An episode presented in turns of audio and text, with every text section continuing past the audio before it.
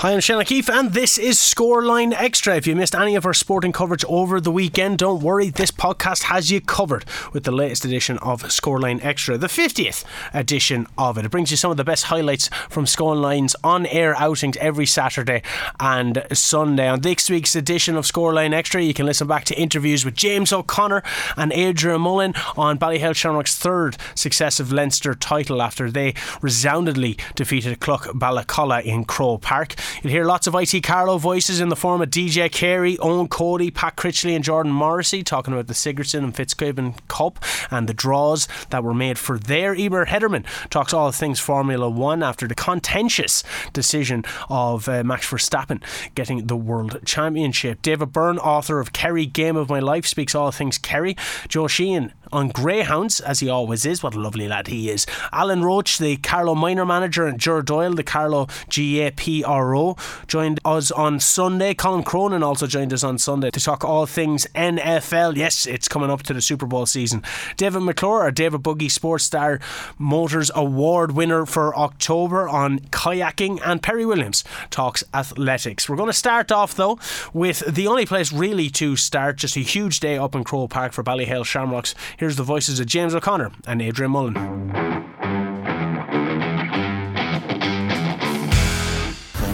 Delighted. Look, there was a bit of pressure coming in here, I suppose.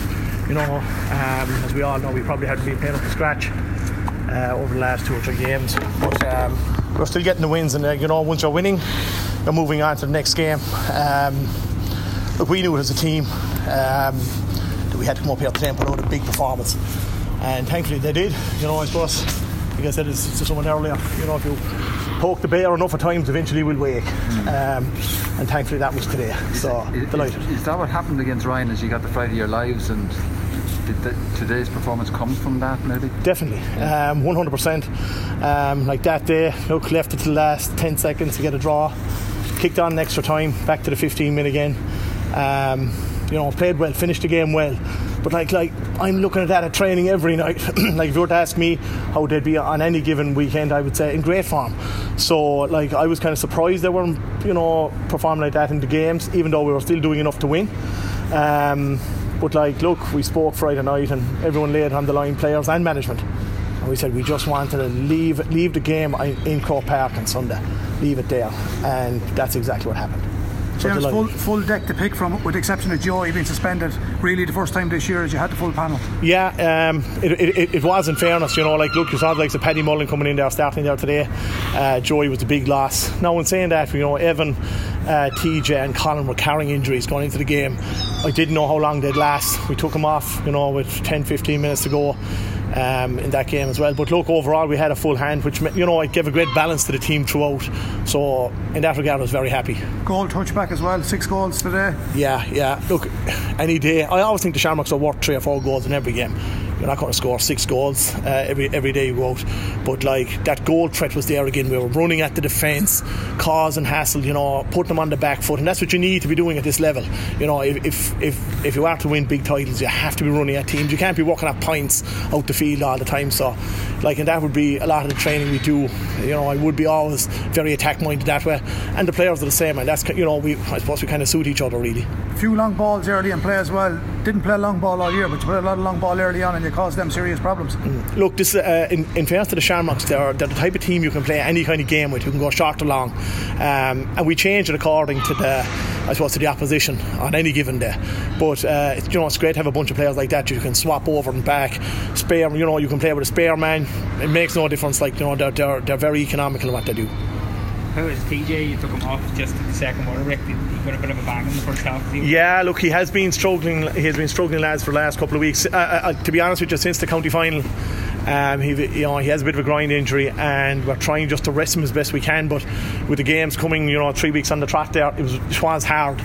But in fairness to him, look, he's a fantastic man to look after himself and rehab himself at a very high standard. Like, so, but look, he's a guy, you know, I hope now that we have a couple of weeks again just to let him, you know, settle down and just give him a bit of time out, you know, because he's going non-stop all the time. James, is it a big deal to be still going into 2022 being the 50th anniversary of the club? Is that in the back of people's minds? It's a massive deal, being honest with you, and like, look, it's never said to me up front, being honest with you, but I know it is in the background.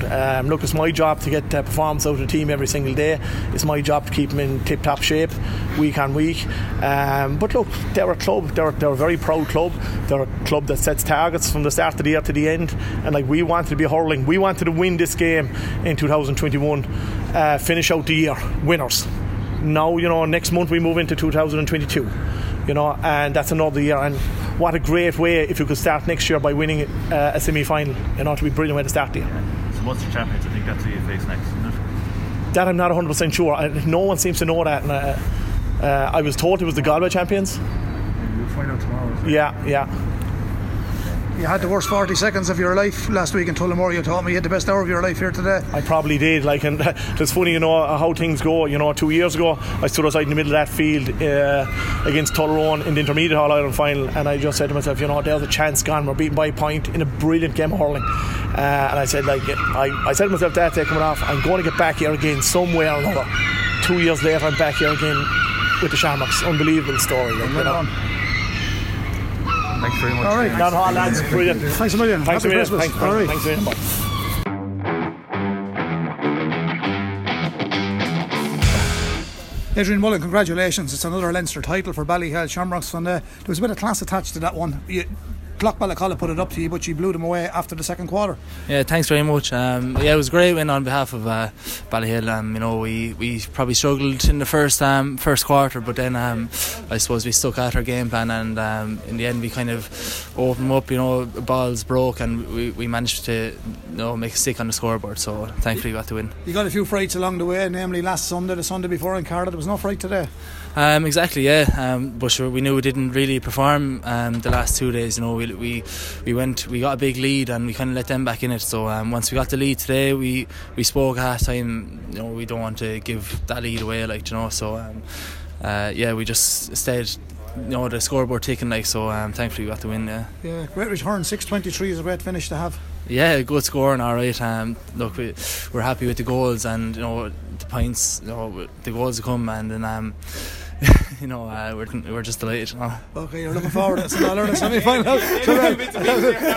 Thanks a million. Thanks a million. Thanks a million.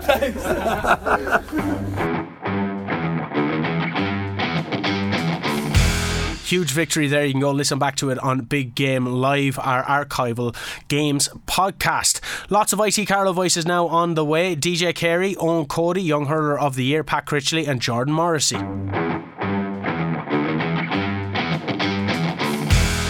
DJ Carey, IT Carlow manager. The draw for the Electric Ireland Fitzgibbon Cup has just been made here at IT Carlow in the sports campus. And the draw has not been kind to you, has it? Well, it's a tough draw, Oisin, to be honest. But, you know, the first group was very tough as well. We've got WIT away in our first game. We've Maynooth at home in the second one.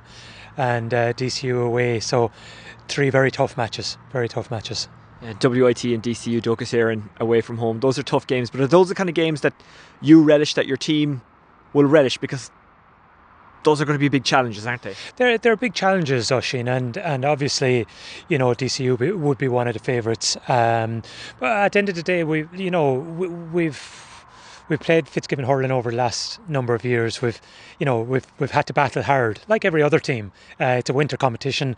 It's, you know, the conditions won't be easy, and we'll bring a battle to anyone that we do play. You know, so I'm not sure. Like, on paper, the draw is very, very tough, but if you're in another group, it's still very tough because all the teams are very equal now.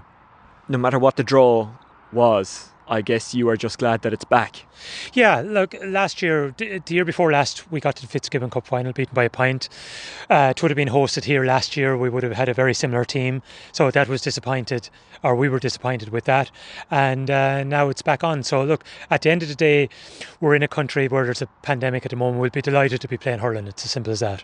And what kind of team and squad do you have for this year's competition, or do you know yet? Are you entirely sure? We're not entirely sure. You see, I suppose the ITs have a little bit of an advantage in the sense that, you know, do have apprentices coming in after Christmas, so we're not entirely sure yet. At the end of the day, we won't be too bad. We'll be, you know, we'll be thereabouts in terms of numbers with, you know, anyone else. We probably won't have the big names, but certainly we'll be able to put a team together that'll be competitive. And you know, I mean this respectfully, not having a stellar lineup in the past hasn't affected IT, Carlo. You have come close to winning this. You've come just a little bit short, maybe, or have fallen just a little bit short.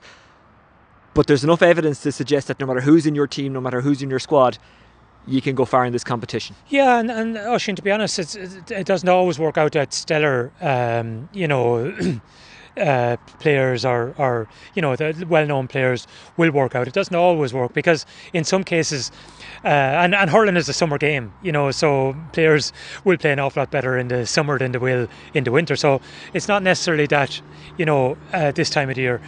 And no matter what, there'll be good players. We'll have very good players. We have players from Kilkenny, Wexford, excellent players from Carlow, Laois, you know, and Offaly. So we will have good players. They mightn't be absolutely household names, but there will be good players. We'll be competitive, and we hope that we'll be good enough to be competitive to go the whole way. And we've seen it in the last couple of years. If guys play well in the Electric Ireland Fitzgibbon Cup, they generally tend to go on to play well for their counties, and we've seen that with Limerick, for example, and Cork as well. Yeah, and I mean, you know, I was writing for a newspaper for a number of years, and before Limerick, you know, were winning All-Irelands, I thought that they were a common team. I tipped them to win an All-Ireland a number of years ago. I don't think they won it that year, but certainly the following year, and we know what Limerick have done. And a lot of that has come from Fitzgibbon hurling. Seeing these guys play, they've been absolutely brilliant. It's been a pleasure to see him, not pleasure to come up against him, but certainly a pleasure to see him at their best. And, you know, a lot of careers can be made at this level, because I think if a player is coming good at this time, that's when you want him. Not necessarily being an underage star, because he may not always live up to that billing, but if he's coming good at 20, 21, 22, you'll have him for 6, 7, 8 years. It's a competition you didn't play in as a player, but as a manager I get a sense that you've kind of fallen in love with it a bit, as have the family, because your two sons have played in recent years as well. They have, and they've played against each other, and yeah, look, it's a great competition. It's something I wouldn't have been familiar with before I became manager, but I love it, and going away to, you know, miserable, it could be miserable wet night, but the hurling can be absolutely fantastic. The standard is just brilliant, and when you see a wet heavy ball being driven from 60-70 yards into a breeze and over the bar, you know, that's a lot of people, including myself, you go to see skill, whether it's the opposition. Of course you want to win a game as manager, but you know, when you see skill from either your own player or opposition, at the end of the day, that's what you want to see. What was the emotion like when your sons were playing against each other in the Electric Ireland Fitzgibbon Cup? Well, I don't know, Oisin, because unfortunately the same night I was involved with Carlow IT in a game. So were you nearly better off not being there as a father? Probably, yeah. Probably better off, because I think on the same night maybe neither Mikey played for UL and Sean played for UCD. I'm not sure either of them were in contention to go forward, whereas we were in contention and we got to the final that year. So yeah, so I was involved, so three of us were involved at Fitzgibbon level, and I didn't get to see the two lads play. Yeah, but I'm sure there was a lot to talk about it with the two lads. What about yourself? Look, obviously when you were hurling you played a bit of golf to prepare yourself, I suppose, to have a hobby for when you retire from hurling. Are you still tipping away at that? A little bit, not as much, but certainly I play a little bit. I got to play with Rory McIlroy during the summer in the Irish Open Pro-Am, so that was a great honour, to be honest. So yeah, look, it's always nice to have something to fall back on, but you'd be busy. Like when lads are growing up, you're going to see them play, and now that they are growing up, you're still going to see them play. And I was involved with Kilkenny with minor football and under 20 hurling and clubs, so I'm not involved. The only team I'm involved with now is Carlow IT. Did you just want to give it your full concentration? Is that why you kind of stepped away from everything else? No, not. Just wanted to take a break from it. When you're, you know, when you step away from playing the game, and you almost go straight into management, whether that's club level or county level. You're involved, so you know, continuously, maybe since I was 8 or 9, I've been involved with teams, so it's just nice to step away. You know, Carlow IT, I like being involved in. I'm an ambassador for the college as well, so I really enjoy it. You know, it's only a few miles down the road from where I come from in Gorn. And I guess as well, there's an awful lot to do when you're managing a college. You have to give it your everything. It's hard to split yourself five ways. Well, it is. The only thing is it's a very short spell, in the sense of, okay, you come back in winter. Now, we didn't play in the league because of, a lot of our lads were involved with clubs, and there was COVID, and so we decided not to play in the league and to concentrate on trying getting the team together for the championship. So it's nice. It's very compact, but it's challenging too, because it's not easy to get lads to training when they're training with their own clubs. Yeah.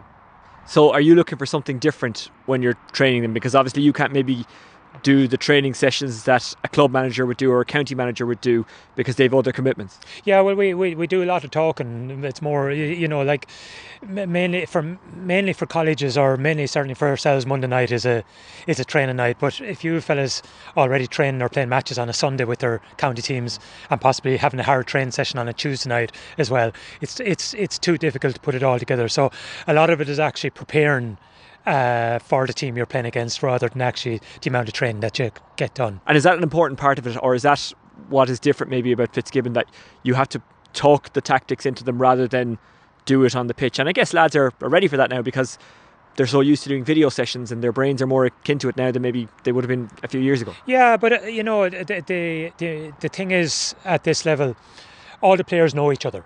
The WIT lads will know the Carlow lads, UL will know, all the teams know each other very well now.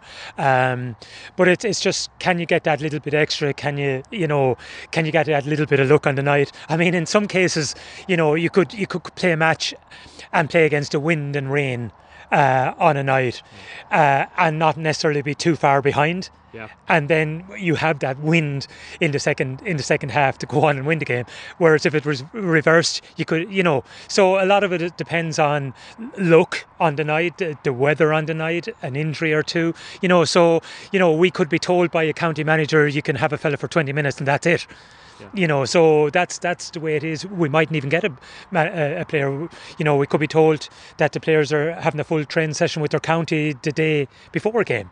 So you're beholden to county managers as well, and I can understand that, because the way the National League is structured, the way the county scene is structured now, it's a very difficult one. If you're playing National League, and it's a very important National League in January, it's very hard to get to Fitzgibbon. So I think we're just gone to a point now where we're condensing everything, and it's difficult, because it's not difficult on me as a manager. I'm managing Carlow IT. I'll be finished in February if we're to win. I'll be finished in January if we're not. It's very difficult on players who are possibly in college and on a scholarship, and they're trying to make the county team, because they're young guys, so it's very difficult on those players. Would you like a designated spot for this, or just would you like, if players are playing third level hurling, would you like them to be exclusive to third level while the competition is ongoing, or do you think there is a balance? Well, it's difficult, because the balance, we would have maybe 5 or 6 counties involved in our players, but we can't tell Wexford, would you train on Kilkenny or any other county, can you train on this particular night, because we want Monday night to be free. Yeah. So you can't do that. So it's trying to get the balance of the players, that they're not overdone this time of the year, because if a player pulls a hamstring or twists an ankle or hurts a knee or a groin, whatever it is, that could put him out for 2-3 months. So we and not just we in Carlow IT, we as management of the Fitzgibbon Cup players, we have to try and manage that as good as we can for players, because we want to, I want to see my players, whether they're Wexford, Carlow, Laois, Kilkenny, wherever they're from, I want to see them playing during the summer at their very best. Okay. And just before I let you go, you mentioned there that you played with Rory McIlroy. Did you pay very close attention to his swing and compare it to your own, be it your golf swing or your swing of the hurley, or what way did you what were you looking at when you were playing at Rory? I paid very close attention to his swing, and I hit a great drive on one hole, and it was about 300 yards I hit it, and I'm not trying to boast about that, but it was very good for me. And Rory was teeing off 20 yards behind me, and he was 30 yards ahead of me off the tee, and I thought I hit mine well, so he was a good 50 yards longer at least, you know, after I hit my very best, and possibly that's just an average drive for him. So it's just something that it's fantastic to play with these guys. It's just brilliant. The one thing I'd have to say is I do not understand when I see guys criticise Rory McIlroy. I'd say he's one of the nicest people I've ever met, and obviously had the pleasure to play with him, but what a decent, very, very nice guy. Would you have made it as a professional golfer? No. Why not? When you see those guys, I enjoy playing Oisin. I really love the game. I've played it since I was 26 or 7 years of age. But you know what? You know your limits. You know how good you are, and like at the end of the day, I can hit the ball reasonably well, but these guys can put the ball in the hole from anywhere, and that's. I'd say I'd beat him at handball or hurling. Okay, and that's good enough. 2 out of 3 ain't bad. DJ Carey, thanks for joining us at the launch of the Electric Ireland Fitzgibbon Cup here in IT Carlow, where of course you are the manager of the Electric Ireland Fitzgibbon Cup hurling team. Lovely, Oisin, thanks a lot. Well, we're here outside the changing rooms in IT Carlow, where the draw has just been made for the Electric Ireland GAA Higher Education Championships. Owen Cody of Ballyhale Shamrocks and Kilkenny, and of course IT Carlow. You were at the draw here in IT Carlow, and the draw wasn't kind to you, was it? No, we got a tough little group there. We have Maynooth, WIT and DCU again. That's not going to be easy. Waterford, this was local. We were joining up with them in college and university, but I don't think we'd be very very friendly now together when it comes to Fitzgibbon. Then obviously Maynooth and DCU are two serious teams as well, so we might have the home venue, but it's not going to be easy. We'll have to work very hard to even be here and play here on Fitzgibbon weekend. Are you excited though, because this will be your first time to play in the Electric Ireland Fitzgibbon Cup? It'll be your first time to play any kind of higher education hurling. Yeah, no, I'm very excited. I can't wait to play Fitz. It's a thing that I've always wanted to play. Just playing with the college, and just it's something that a lot of the great players won. Remember, Owen Reid always speaks about how he won Fitzgibbon, and I always want to win. I win everything I play, and now I have opportunity to win the Fitzgibbon with Carlow, and I'll have this year and have next year as well. Hopefully, it's always nice to win the first time round, take a bit of pressure off. So it's going to be tough, but we'll give it a right rattle. And in second year, I think you were getting the college experience, whereas in first year you didn't. How are you enjoying it, and are you enjoying it even more? Because I guess at one stage maybe you thought you wouldn't get the college experience, and that's horrible for any young person not to get. And that, it doesn't matter whether you're a Fitzgibbon Cup hurler or not even a hurler or a footballer or no interest in sport. It's just great to get the college experience. How are you enjoying it? Last year, of course, I was at home there for the year. I'm not able to even go outside, never mind go up to college and socialise, make a few friends. And it was tough because obviously I'd been in a course with lads, and it's hard to get through a course and you're not really friends with anyone, and we were at home, so it was kind of hard to make friends. But this year then, up on campus there, and I come from home, it's a half an hour spin up in the morning, but I have lads, friends in my course, and there's friends over the college there that I live in, up in the college estate. And it's just there. I'm friends with them, and then I'm friends with their housemates, and then they're friends with their housemates' friends. And just it's like that. You're making friends day in, day out up here, and such a small, close, community of a college. You're nearly friends with everyone. By the first semester here, you already know everyone in the college. And much as you love hurling, is it good to make friends outside of the sport? Yeah, I think it's very important. Just have friends in every aspect of the game. Obviously hurling, you make friends for life in hurling. But with your club, obviously you're living with them, the county. They're from your same county, but in college here, you're making friends with people from all over the country. Whether it be hurling or non-hurling, it's important to be friends with people come from all sorts of backgrounds. When you're a lot of people you hurl with have the same kind of headset, same mind, kind of same growing up as you, whereas you get to understand other people that don't hurl or they're more into other things, and you actually become more, you become more smart. You find out more things about. Their lives and things that they're into, and you actually just you enjoy that. You get involved in things that they do as well, so it's good. And you're obviously enjoying life at the moment. You're into a AIB Leinster Club Championship final with Ballyhale Shamrocks this weekend. You're up against Clockballacalla, and of course with the county, you've just been named, well, not just with the county, for the entire country, you've just been named the Young Hurler of the Year again. How does that feel? Yeah, no, I'm enjoying life, so I nearly had a heart attack though at the weekend, so you know, it's good, obviously, named Young Hurler of the Year. It's just, it's an absolute honour there, especially because it's not voted by media, and it's other players around the country, you know, they're all get a vote, and for them to vote me Young Hurler of the Year 2 years in a row, it's just an incredible achievement, and I think it's something that I'll always look back on, and hopefully I can push on to. And yeah, obviously with Ballyhale then as well, 2 days later, we had Sunday there, we had started the game off brilliantly, and St. Ranius came back at us, and with the last puck of the ball, like, they're the ones that are going to be going into a Leinster final this weekend. But just the luck of God, the ball fell our right way, and now we have a Leinster final to look forward to, and hopefully a good Christmas. Will you be recovered in time for the Leinster final, or will you only really find that out when you step onto the pitch in Croke Park and you're into the game? No, I think I don't think that. Yeah, I think we will be recovered. I don't think it's a case of recovery. I think we're ready to go again. Like, for me, if the Leinster final was the next day, we're ready to go again. It's, you don't make excuses for Leinster finals. You don't say I'm not recovered. You go out and you hurl the game, and we won't have any excuses on Sunday. That's one thing for sure. And when it comes to Electric Ireland Fitzgibbon Cup time, you'll have no excuses either. You must be really looking forward to playing for the college. And as we say, it's a tough group. You're away to WIT, you're away to DCU, Docus Éireann, you're at home. I think it's Minuta's the third team in the group. So, you know, that's a tough campaign, but one you're excited about, I'd say. Yeah, no, I'm actually very excited about it. You just say we're away to Waterford, we're away to DCU, and home to Minute. It'll be unreal, because with the club and everything, I haven't got to even train with the lads. And just, you know, by talking to the lads and just by being part of the panel, I really want to get involved. And it's not easy to sit back, and I'm not really used to sitting back and watch other lads, you know, train and put in the hard work.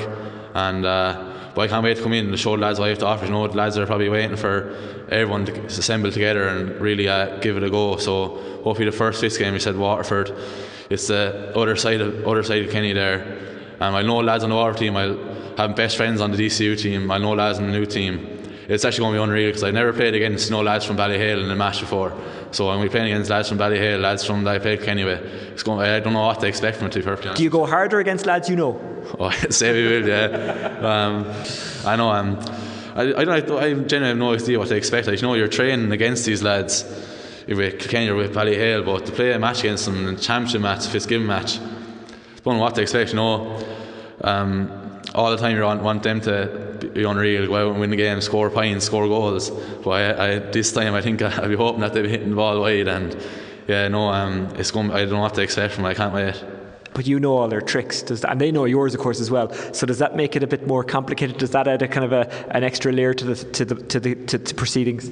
Yeah, it probably does, but yeah, not probably the best defender, so I'll have to tell someone else how to deal with the forwards' tricks, but. Yeah, so we have in DCU, we have Adrian Mullen and Evan Shefflin. They're at Ballyhale and DCU, and in Waterford. I actually don't have anyone in Waterford on the panel there now.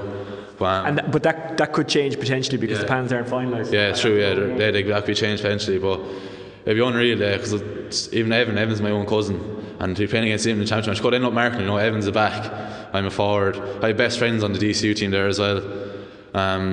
We play against some lads in the club, but yeah, no, it'll make it a very interesting competition. You mentioned WIT there. Henry Shefflin played for them, won the Electric Ireland Fitzgibbon Cup with them. He's now managing Galway. What did you think when you heard that? I suppose I was shocked. I say, like everyone else, because that day everyone was all talking that Davy Fitz was getting the job, and it kind of looked like it was set in stone. And next thing, out of nowhere, Henry, who was managing Thompson at the time, he was manager, and that was it. There was no going back. And you know, Henry, he'll bring a lot to Galway. They're a brilliant team as it is, and you know, Henry obviously managed us for 2 years there, and I know, so all lads in Ballyhale know what he's about. He's a brilliant manager, and you know, if them Galway lads really buy into what Henry brings, they're going to be a very tough opponent in 2022. Another Kilkenny legend, DJ Carey, is your manager here at IT Carlow. I'd say you'd have worked with him before with Kilkenny and maybe underage, but are you still starstruck by him? DJ, yeah, he was unreal. I suppose maybe he was hurling when I was only. So I only hear more stories of DJ. I watch back the All Ireland's all right, and I see his skill, I see his hands, I see, you know, the things he's done. I think he was ahead of the game. Remember, we talk about it the whole time. You know, we all be talking about hurling and how players are this. But I remember I was watching back one DJs, I think it was one All Ireland's there, it was against Offaly or Clare in one of the early 2000 All Ireland's, and DJ's touch and his skill, it was just, it was kind of before, you know, his time, where now it's such a, like, it's such a skillful game, whereas back then the lads were lumping up balls and they were hitting balls, pulling on balls. DJ was soloing, you know, dummy hand passes. He's just a brilliant hurler, and you know, I'll take everything I can from DJ while he's there. It's a brilliant opportunity for me, I suppose, even for other players. I've had DJ with Kilkenny under 20 and senior, but other players are from Carlow that probably don't have the inter-county background. To be coached by someone like DJ Carey is just incredible. Owen Cody, thanks very much for joining us here at IT Carlow for the launch of the Electric Ireland Higher Education Championships. The draw made here today, and as I say, it wasn't kind to you in the Electric Ireland Fitzgibbon Cup. You're up against WIT, DCU Docus Éireann and NUI Maynooth. Owen Cody, thank you very much, and the best of luck with everything that's to come, because you're very busy at the moment. I'm busy, someone thanks, Oisin. Thanks. We're here at IT Carlow, where the draw for the Electric Ireland Sigerson Cup has just been made, and IT Carlow coach Pat Critchley, it wasn't kind, was it? Letterkenny IT, that's who you got. Yeah, that's a tough one now. We had a very dramatic win against them 2 years ago in the semi-final. It took an injury time goal for to win it, so listen, we hope we have as good a game, but I hope we don't need an injury time goal for to win it this time round. But it is going to be a tough assignment, yeah, but one would be looking forward to it, and we didn't get to play last year, you know, so, and we would have felt we had a very strong team last year, haven't got to the final year before, but then it's the same for every college, you know, that's just the way it was. So we're delighted just to be back playing, number one, and this game to look forward to now. We'll come back to this season's competition in just a moment, but that semi-final you mentioned there in Inniskeen, that was one of the great Electric Ireland Sigerson Cup ties, wasn't it? Oh, it was fantastic. Really tough game, but good football, and just the drama of the final stages of it, I suppose, stuck out in people's mind. You know, we had a win on the road against the odds against Tralee in the first game, and it kind of gave us a lot of momentum, and had a very good win against UL in the quarter-final. They had beaten us pretty heavily the year before in the quarter-final, so it was great to reverse that result, and then Letterkenny was a fabulous win for us. Unfortunately, DCU were stronger than us on the night in the final, you know.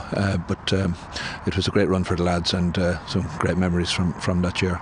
If it was a club championship final that you lost, or a inter-county competition final that you lost, you would say, well, you know what, we can pick it up where we left off the following season. The nature of college football is that maybe you can't do that, and you can't build off the momentum of what you did in the last competition because of two reasons. One, it didn't happen last year because of COVID, the Sigerson Cup that is, and two, obviously there'd be a big turnaround in players, and a lot of the players who were involved then would have moved on, and you've got a new bunch in. But does getting to the final in the last competition that was held give you a bit of positivity? Does it give you a bit of confidence? Does it give maybe a bit of belief to the lads who are in the squad at the moment that this college has done it before, and it has come close before, and maybe they can do it again? Yeah, well, it's like had we been playing last year, we wouldn't have had a lot of turnover. We had almost the same team back, and would have had even a few strong additions. But there's the turnover of 2 years now, you know. At the same time, there's a nice nucleus of the lads that were with us on that campaign, and there's a little bit of connectivity there with them, not just for kind of game plan sort of, but just for the confidence that they got from that, and the ambition that it gives the guys as well, you know. And the newer, younger guys got to feed into that, and try and get momentum from that also. And DJ was saying that there are times where he can't train these lads a whole pile, but what he can do is sit down and talk about tactics and plans. Is it similar with you in the football? Maybe you don't get access to them for training, but you can talk to them about tactics and game plans and all that.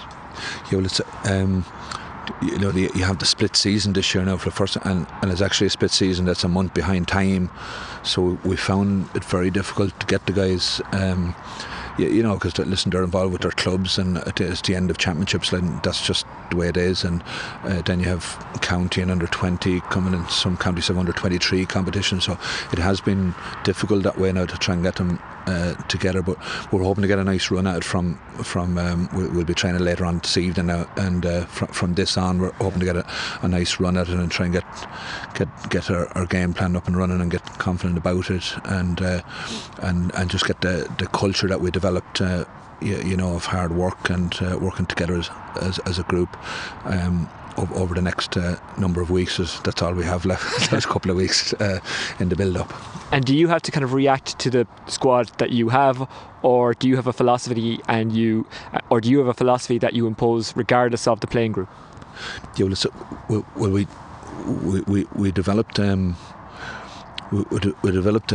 game plan, a way of playing, and from year one to year two we tweaked it, you know, and we learned from the games that we played, and you know, from the UCC game that first year compared to the year that we played them the second year. And also you got to tweak things with regard to individual players you have within that as well, you know. And unfortunately, one of our top performers, even though he was very young at the time, Keane Farrell, has done his cruciate, so he won't be available to us this year. But you know, Keane was a really strong flair player, and if you've got to allow that flair within any system, you've got to allow players that individualism within the overall plan. Yeah. Do you notice maybe a difference between lads who are from counties that probably won't win All Irelands in the next couple of years? You never know long term, but we'll say, for example, you'd have a lot of lads from Carlow and Laois. Do you notice that Sigerson is maybe even more important to them because they're not going to have the success of a Dublin or a Kerry or a Tyrone? Yeah, well, it's probably from mainly the counties that we're drawing from. That run in the Sigerson is a huge part of their sporting career, you know, like, and hopefully they will get runs like that with their counties and with their clubs in the years to come.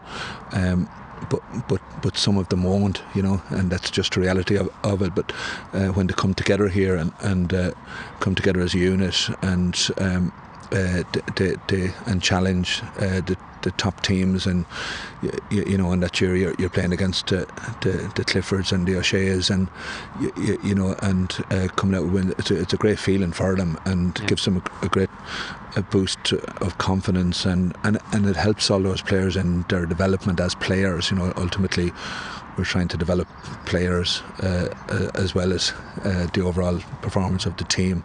You know, like I know.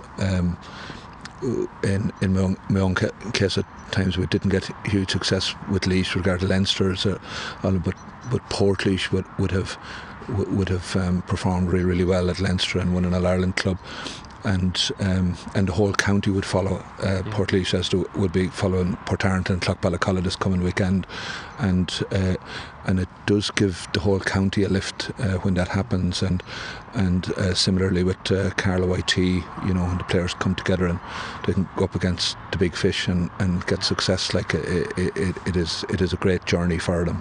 And there was a great atmosphere for the two finals that IT Carlow qualified for in recent years, both the Electric Ireland Sigerson and Fitzgibbon Cup finals. Just before I let you go, Pat, how delighted and maybe even relieved are you that these young fellas are actually now getting the college experience?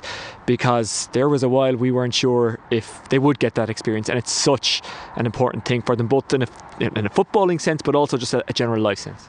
I mean, like, it is very hard not to be able to get to college and to live college and then to be off to sporting fields. Like sport is such an important part of the fabric of life in Ireland. Like we Irish love our sport and also the social end of being in college. Like you know, I went to Thomond College and we left in 1983, and there's a group of us, 12, 13 lads, we get together once a year, and when you meet in the car park, it's as if we were still back in college, you know. Like some famous names in that group, I'd say, is there? The crack and the slagging, and it was as if we were back there, and that's 40 years ago almost now at the moment. So that's the great thing about college life and the friends that you make from being involved, not just in the college but in the sport of the college as well, you know. So it's brilliant to have that back. Well, Pat, as this darkness descends over the very fine sports facilities you have here in IT Carlow, I just want to thank you for joining me in talking at the launch of the Electric Ireland, Fitzgibbon and Sigerson Cups, and all, of course, the higher education competitions. And best of luck to you and IT Carlow this season. Thanks very much.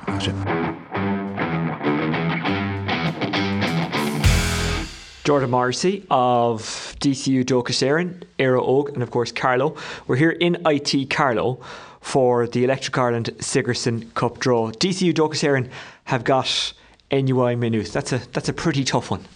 Yeah, it's a difficult enough draw there. I know the guys played them in the league, part of the campaign there not so long ago. I think it may have been a quarter final, and from what I know, I wasn't at the game, but it was a relatively tight affair. So I'm sure teams might be a little bit different come the first round of Sigerson. You never really know who you have until, I suppose, with county panels and club games and things like that. But yeah, I'm sure it'll be a tight affair no matter what, and something that I suppose we're looking forward to. You've had great success with your club, you play county, and you love the two of those. But what is it about the Electric Ireland Sigerson Cup that you also love? Because I know you think it's a bit special, don't you? Yeah, I think it's just the opportunity to play with guys you never would play with other than in college. I think that's just something that's special about it. It's such a short time frame, and you only have a real quick time to get to know people, kind of bond with each other. And I suppose I think teams that can achieve that the quickest are the ones that generally gain success. Like, the tighter your group, the better you are. I don't think it's about individual talents as such. Obviously it helps, but I feel like a strong team kind of ethos is very, very important in such a competition that you don't have very long to build these, I suppose, tactics and structures. A lot of it is about a bit of camaraderie and that kind of community feel about your college, and going forward I just think it's something special, and you gain friendships and memories for life over it. And you'd get those friendships and memories even if you were beaten in the first round, because you go to college with these people, you train with them and you get to know them. But you were lucky enough to win one. How did that feel at the time? And even now, looking back on it nearly 2 years on, has it even grown in significance to you as an achievement?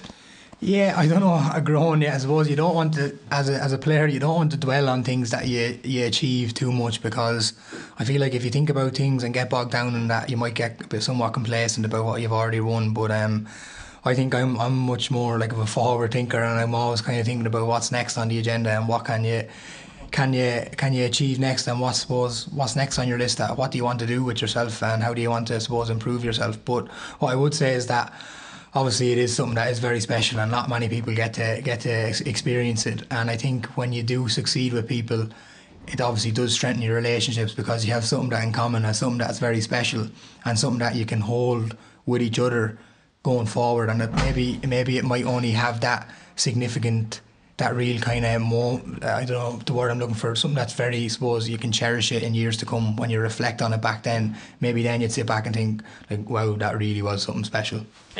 But correct me if I'm wrong on this, right?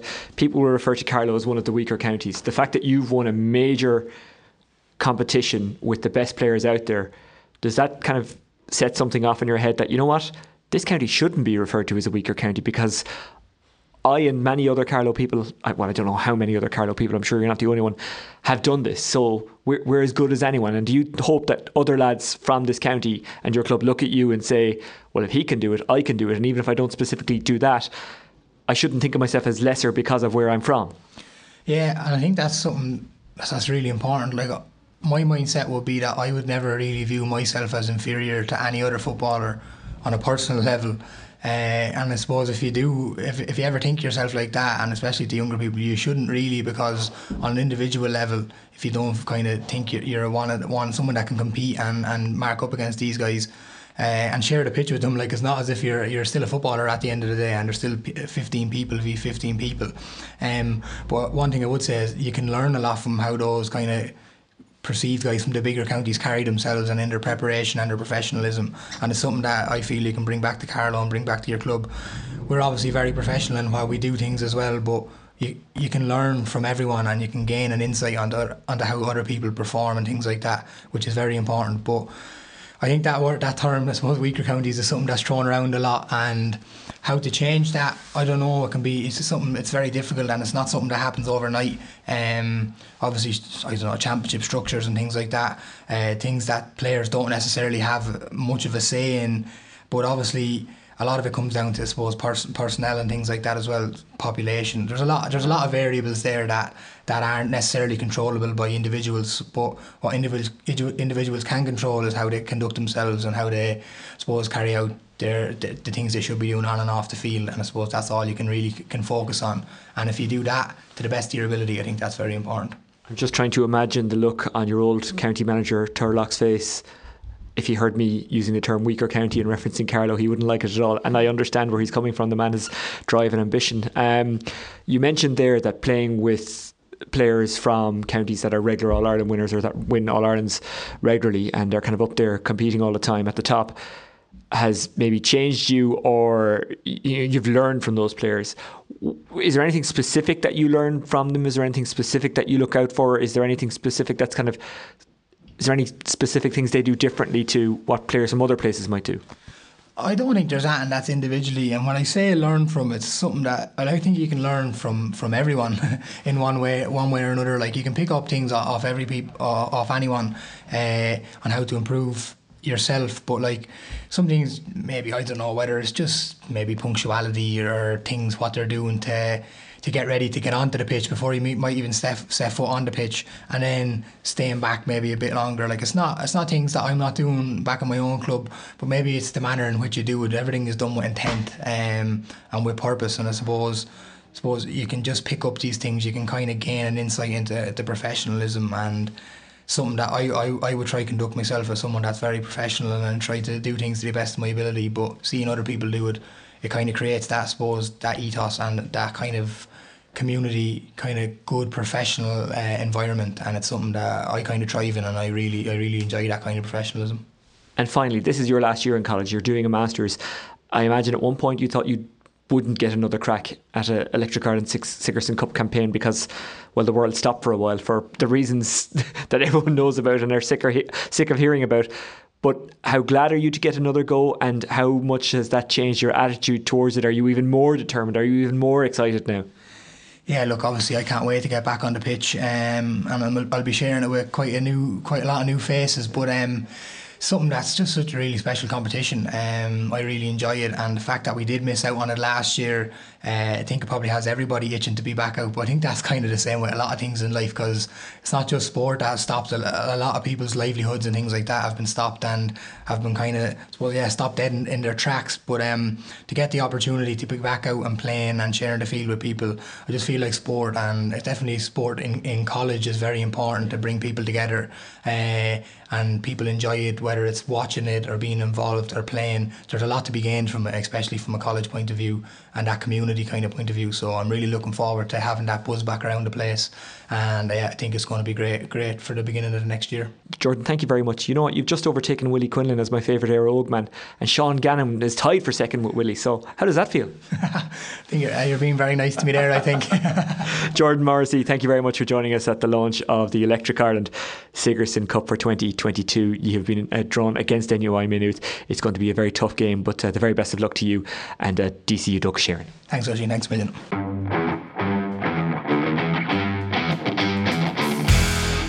Slightly switch our attentions now to F1. Yes, Mercedes and Red Bull. All that kerfuffle that was going on in the past while Eimear Hederman chats with Robbie Dowling about it. One sport that didn't get cancelled, of course, last week was the Formula 1. Max Verstappen going past seven-time world champion Lewis Hamilton to claim his first world championship in the most dramatic of circumstances, and delighted to be joined on the line now by Formula Spy journalist Eimear Hederman to talk all things F1 and what this means going into 2022. Eimear, how are you?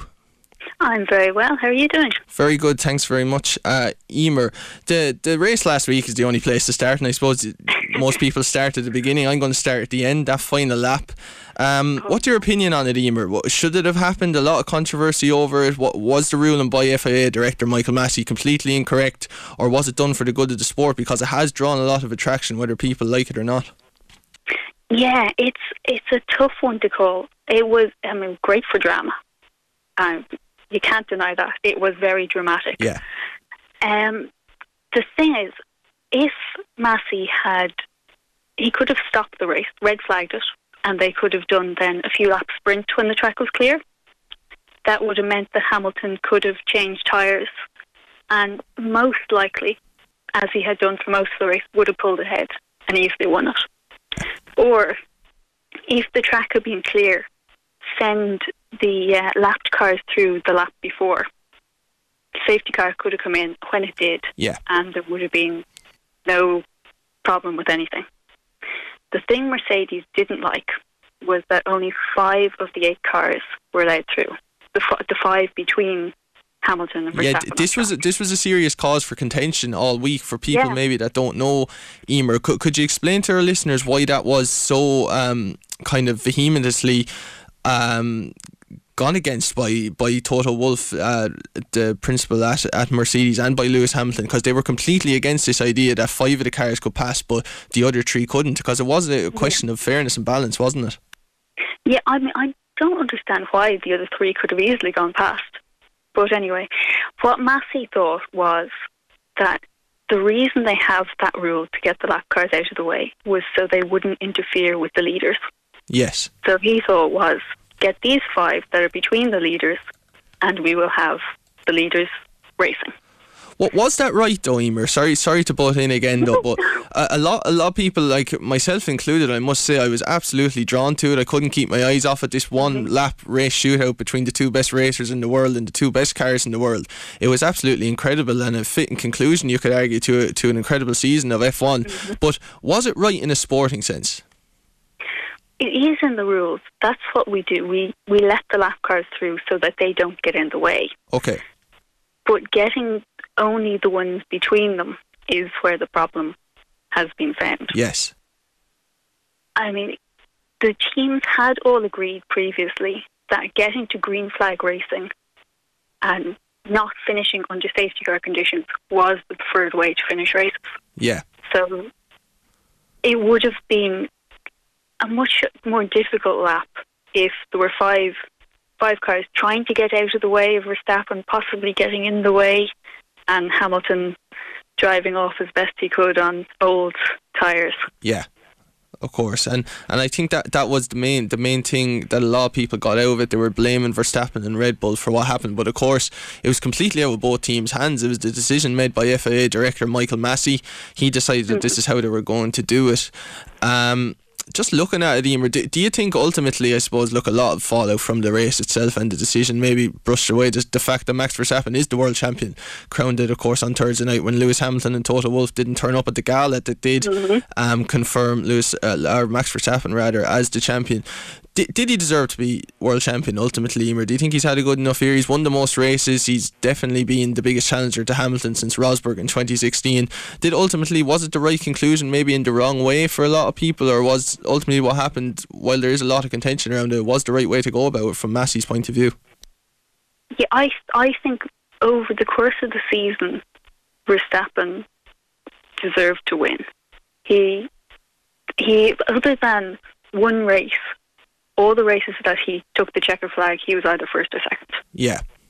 Yeah. And Hamilton deserved to win that race, but Verstappen deserved to win the championship. That's where the contradiction race, isn't it? Very tough. Yeah. Yeah. I think they've both had bad luck, but I think on the course of it, Verstappen has had more bad luck, but managed to do really well over the year. I understand you, but do you think maybe that was actually part of the reason? I think that's an interesting point, Emer, that had it been, Verstappen alluded to this himself, he can Hamilton can cushion the blow by the fact that he's a 7-time world champion. Whereas if Verstappen hadn't have won I mean, this guy's a prodigy. He's been touted as a world champion for a long, long time, and he hadn't maybe delivered on that potential.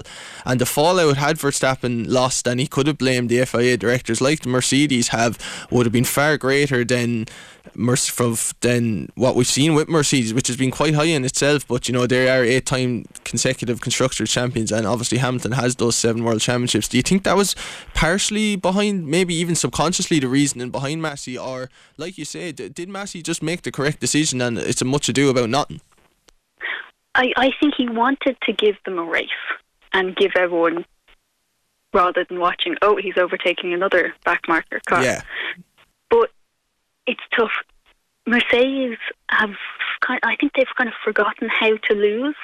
They've had it so good for the past 8 years, whereas Red Bull, they had their run of great victories with Vettel, but they've had it tough over the past few years. So they finally got there. And of course, no matter what way the race would have ended, there would have been uproar from the team that lost. You're guaranteed. But it's, yeah, I mean, it is a fitting conclusion to a dramatic and controversial year. I'm definite about that.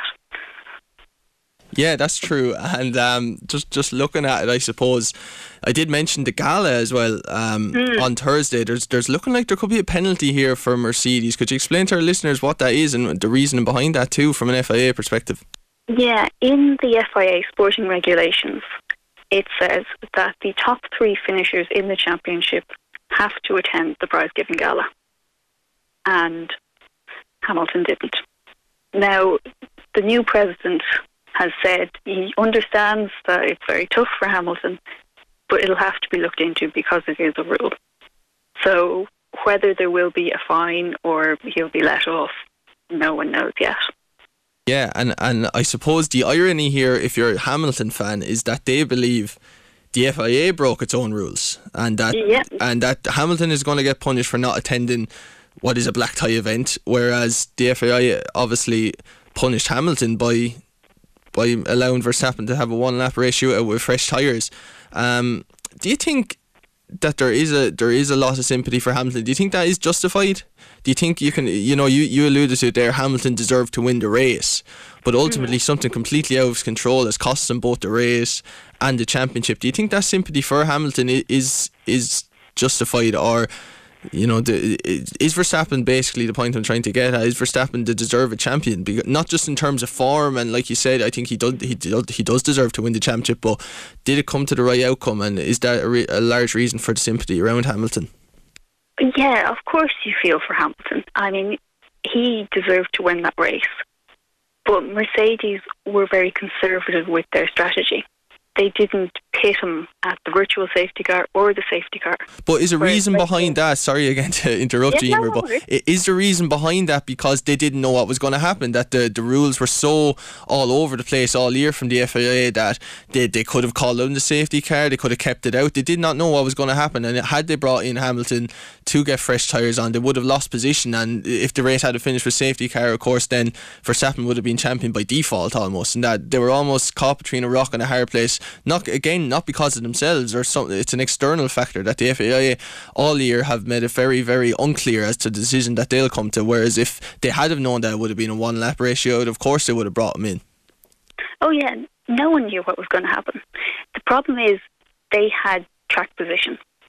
So if they went in to pick first at either of those points, the Red Bull could decide, okay, we'll stay out and we'll hope for the best. So it could have ended up exactly as we had it, but Hamilton and Verstappen in opposite positions. Yeah, and that arguably, ironically, because Hamilton would have been second for a lot of people, Hamilton would have won the race on fresh tyres. Yep. He had a faster car, arguably the better driver, although that's up for debate.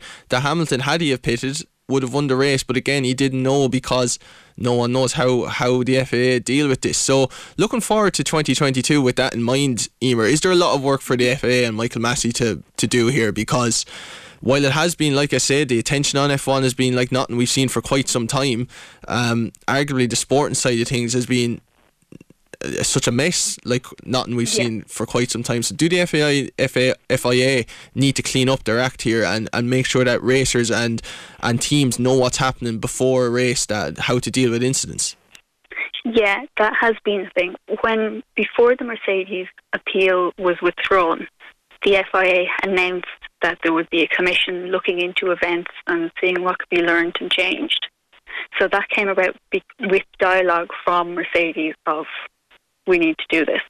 So Mercedes have welcomed this. In their withdrawal statement, they said they're looking forward to working with the FIA, all the other teams and drivers, to get clarity on this.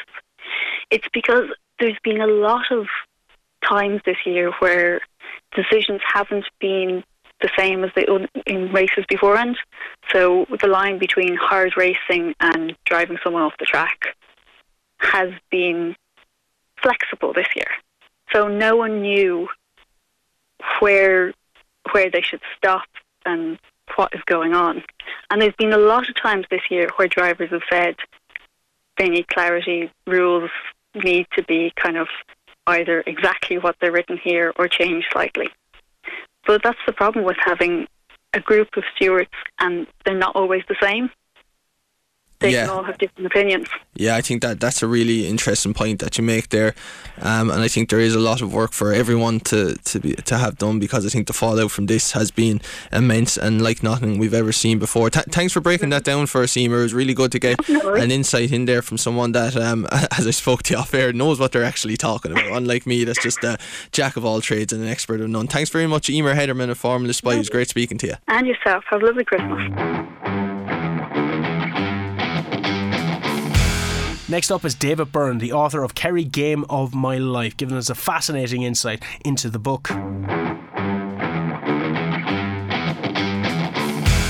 David Byrne, author of a great book, 30 of Kerry's greatest footballers choose the one game in their legendary careers that defined them and their careers, including Mick O'Dwyer, Ger Power, Mickey, Ned O'Sullivan, Sean Walsh. I can go on and on. Tomás O'Shea, Mark O'Shea, Owen Brosnan. A remarkable history of the kingdom's dominance of Gaelic football in Ireland as 30 players over a 60-year period revisit old football grounds where men became gods. Author of Kerry Game of My Life is David Byrne. I'm delighted to say I'm joined by him on the line. David, how are you?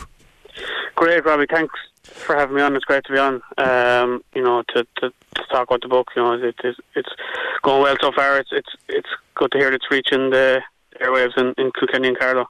Yeah, I think there's massive interest about the book around here because it is so unique in itself.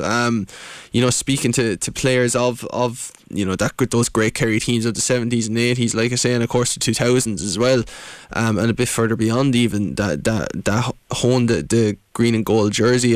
For yourself personally, David, I suppose the first question is where did you come up with the idea actually to do this book, because it is unique, like I said.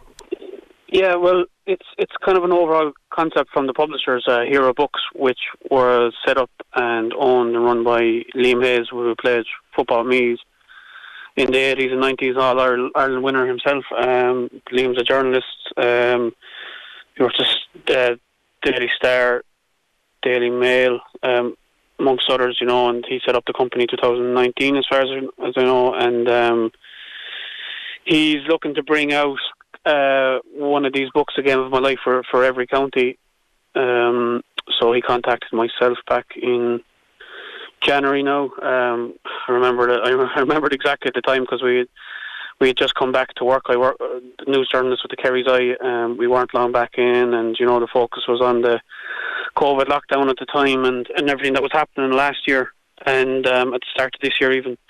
And I got an email from Liam. He says he was looking for someone to do the Kerry book, the version of the book. And at the time, they had just brought out the Galway hurlers and the Tipperary hurlers version of the Game of My Life. So Liam was looking to expand on that series. Then, he said the Galway book had done very well. The Tipperary book was doing well at the time as well. And they were looking to do the Kerry footballers. At the time, I think at the moment now, it's the only football... Sorry, there's a Sligo and Meath, and the Dublin one is out recently. But at the time I'd done it, there just had been the hurling books. So that's kind of where it stemmed. The idea came from, and it was a labour of love over the next few months. Then, really, to be honest with you. Yeah, that's interesting, because we did speak to the Galway Game of My Life author Ollie Turner on the show before, and he mentioned the idea. The idea in itself is, like I say, it's very unique to speak to one player about one game and one game alone that defined their career in their county jersey. Were there any surprises, actually, David, when you were speaking to these players? Because I would have presumed a lot of the games maybe would have overlapped. Was that an issue for you? Did you have to make them almost change games, or was there one game that really stood out amongst, say, the 70s team or the 2000s teams or things like that? Yeah, well, when I started doing it, I did have that concern that, you know, that a lot of players would pick the same games, and now there is a lap over of a couple. For example, Mick O'Dwyer and Sean Murphy have picked 1959 All-Ireland final, and Kieran Donaghy and Eamon Fitzmaurice. Eamon actually picked the game when he was manager, so they both picked the 2014 All-Ireland semi-final replay against Mayo, which very famous game, of course. One of the most, yeah. So that, you know, everyone will remember that game who has any bit of a passing interest in the thinking Gaelic games. The replay in Limerick, so there was that lap over, and at the start, you know, you're kind of, even though the hurling versions had been done, you're kind of coming out with a blank canvas and thinking that, you know, if there was a crossover of the games, you know. But as it turned out, I think there was two that there was a lap over, and then as a stemp, I was actually taken back by how there was so many different games, even though I picked a lot of players from similar areas or the same areas, especially the team that played in the 70s and 80s. But I think once I explained to players that it didn't have to be their biggest game, it was a game that defined their career. It was a game that personally meant something to them, you know. So for each legend in the book, then, you know, there's different reasons. A lot of lads did pick All-Ireland finals, but a lot of lads picked minor games, club games, league games. So it's kind of, it's a real kind of specific reason why they picked the game, why that game meant so big, was so big for them at the time, you know. So of course there was that crossover, and there was the form of the book allows it to be the crossover. So at the time I did find it interesting. I think out of 6 of the 30 in the book, 6 have picked club games, which I think goes back to the core of what the GAA really means, you know, the local game, the parish, and I was blown away by you would talk to lads who have picked, they won 8 All-Irelands, and they would pick a club game. You know, Owen Bonner Liston, for an example, picked a North Kerry Championship. He would be from Ballybunion, so Beale would be the local club, and he picked a North Kerry Championship final against Ballylongford. You know, I think that really stood out for me. You know, he's won 7, 8 All-Irelands, and he picked a club game that meant the most to him, you know. Yeah, and it just goes to show that really that's where it all begins, really, isn't it? GA, whatever you've won in your county jersey, it is all about the club. Was that a surprise to you, David, that so many players that, you know, that really, I suppose you start GA as a young girl, whether it be Camogie, ladies football, hurling or football, you want to reach Croke Park on All-Ireland final day, and a lot of people you spoke to done this on multiple times and not only reached it but won All-Ireland. But was it a surprise that they did actually pick club games or minor games, like you said, or was there reason behind that? Completely understandable when eventually you did speak to them and they gave their reasons behind why they did pick that game. Yeah, it was a surprise at the start. I was expecting most players to pick, because of the nature of Kerry football. You know, you couldn't go through an era without talking to players that had won an All-Ireland, and like down here they talk about the Barron era in the 90s, but you know they still did win the All-Irelands, and there still are players that I spoke to that year that have an All-Ireland medal. For example, Billy O'Shea. Yeah. You know, and.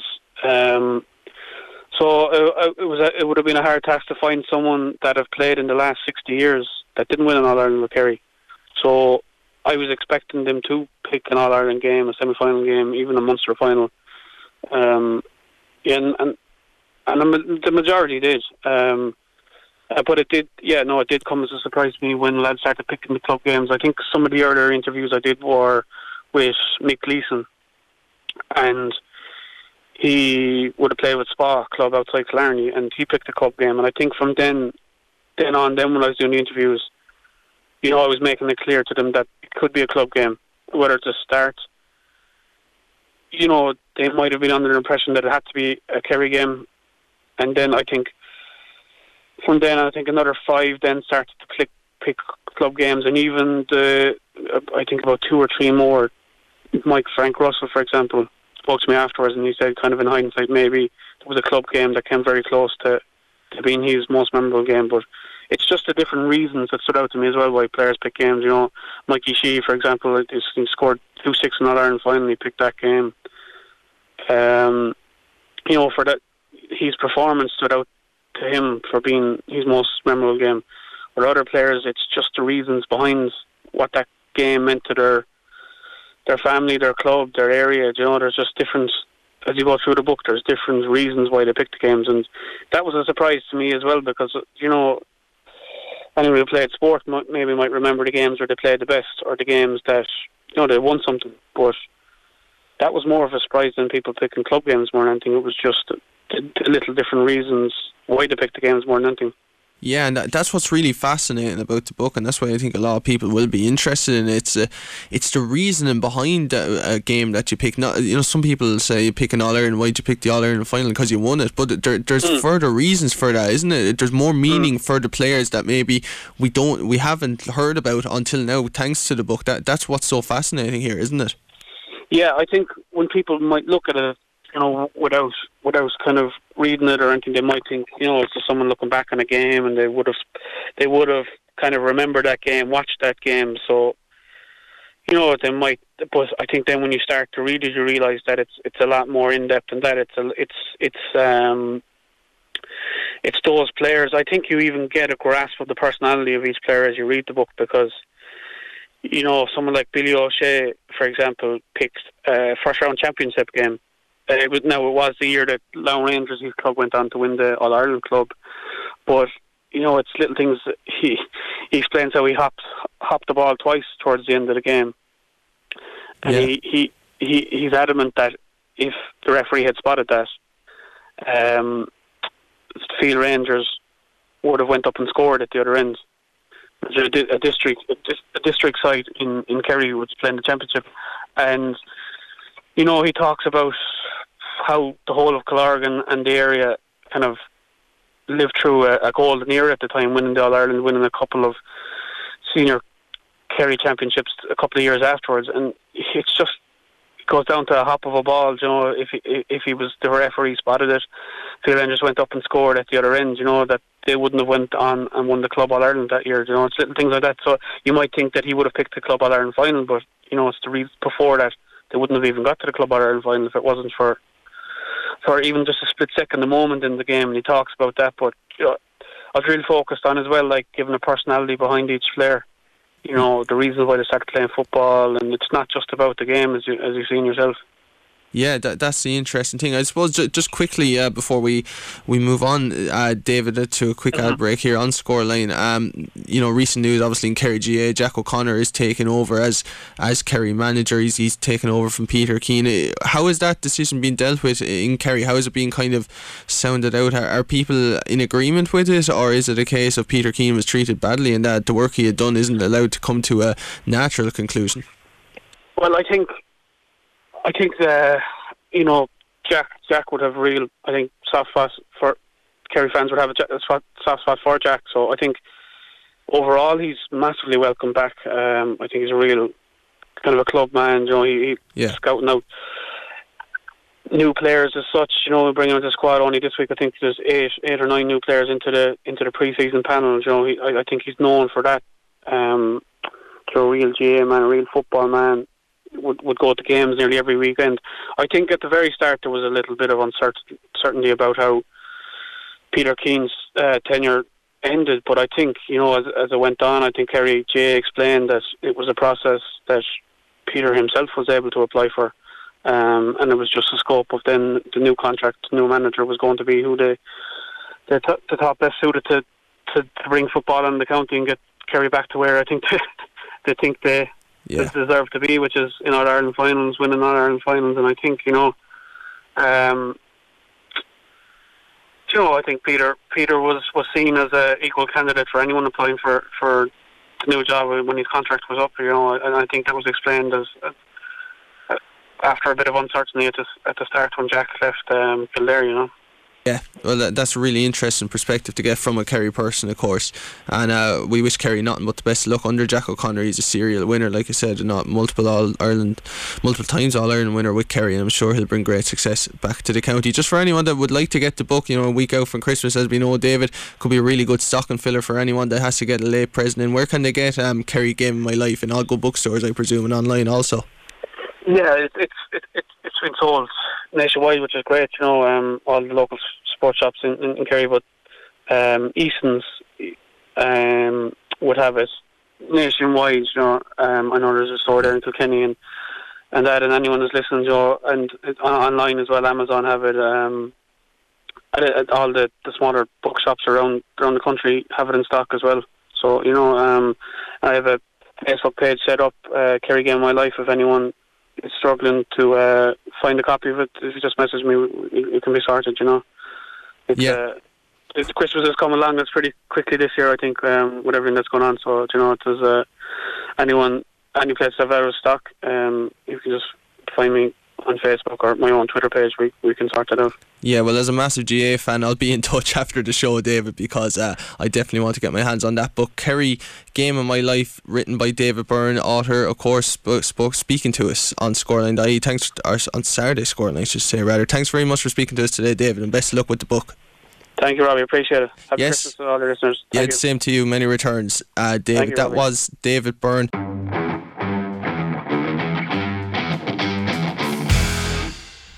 Moving on to Joe, who's back from Dubai, who gives us a rundown on everything happening in Kilkenny Greyhound Stadium and beyond.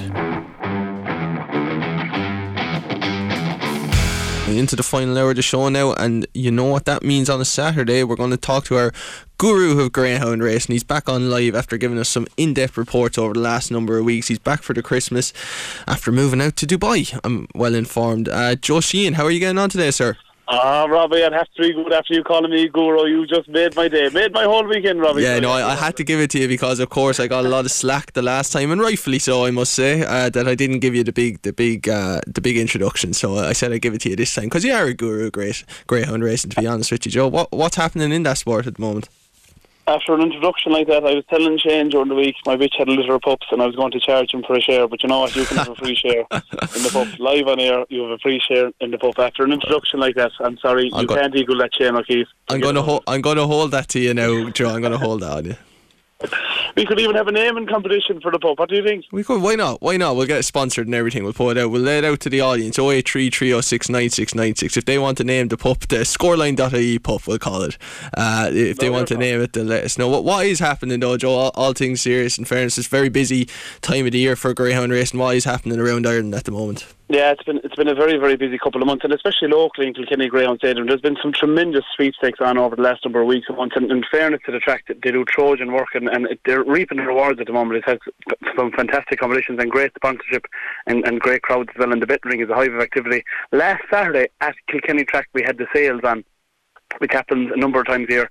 The total turnover was €75,000, and the clearance rate was 93%, so that just shows how healthy things are at the moment, and great to see that happening, because in Kilkenny Greyhound Stadium, it's a track known for producing some really, really nice pups and some nice greyhounds, so the demand is big there. So wonderful sales event last Saturday. Last night we had the final of the Kilkenny Goban Novice 2 525 final, and it was won by Monagore Bistro just by a nick.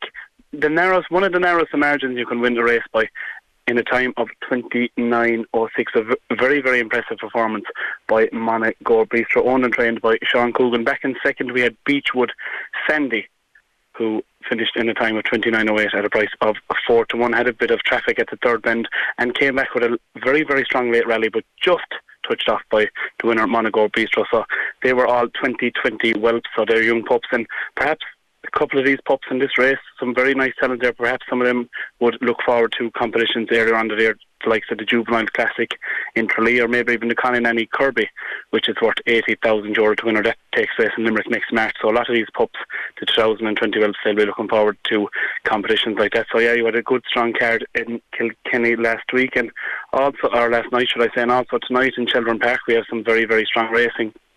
two big competitions taking place tonight, kicking off with the RC ETS Open 350 competition. We have four heats of that, and we have strong local interest in the form of LS Supremo for Moonkind trainer Peter Cronin. He's a very, very shrewd trainer, as Peter Cronin, and LS Supremo runs from Trap 6 in the 6th race tonight. So wishing local connections the very, very best of luck there. Elsewhere in Shelburne Park, we also have the Christmas Oaks, and we spoke about Slippy Hazel last week. We gave her a very, very big mention. She's been a very, very classy bitch for Mert Lahey and his team over the last number of months.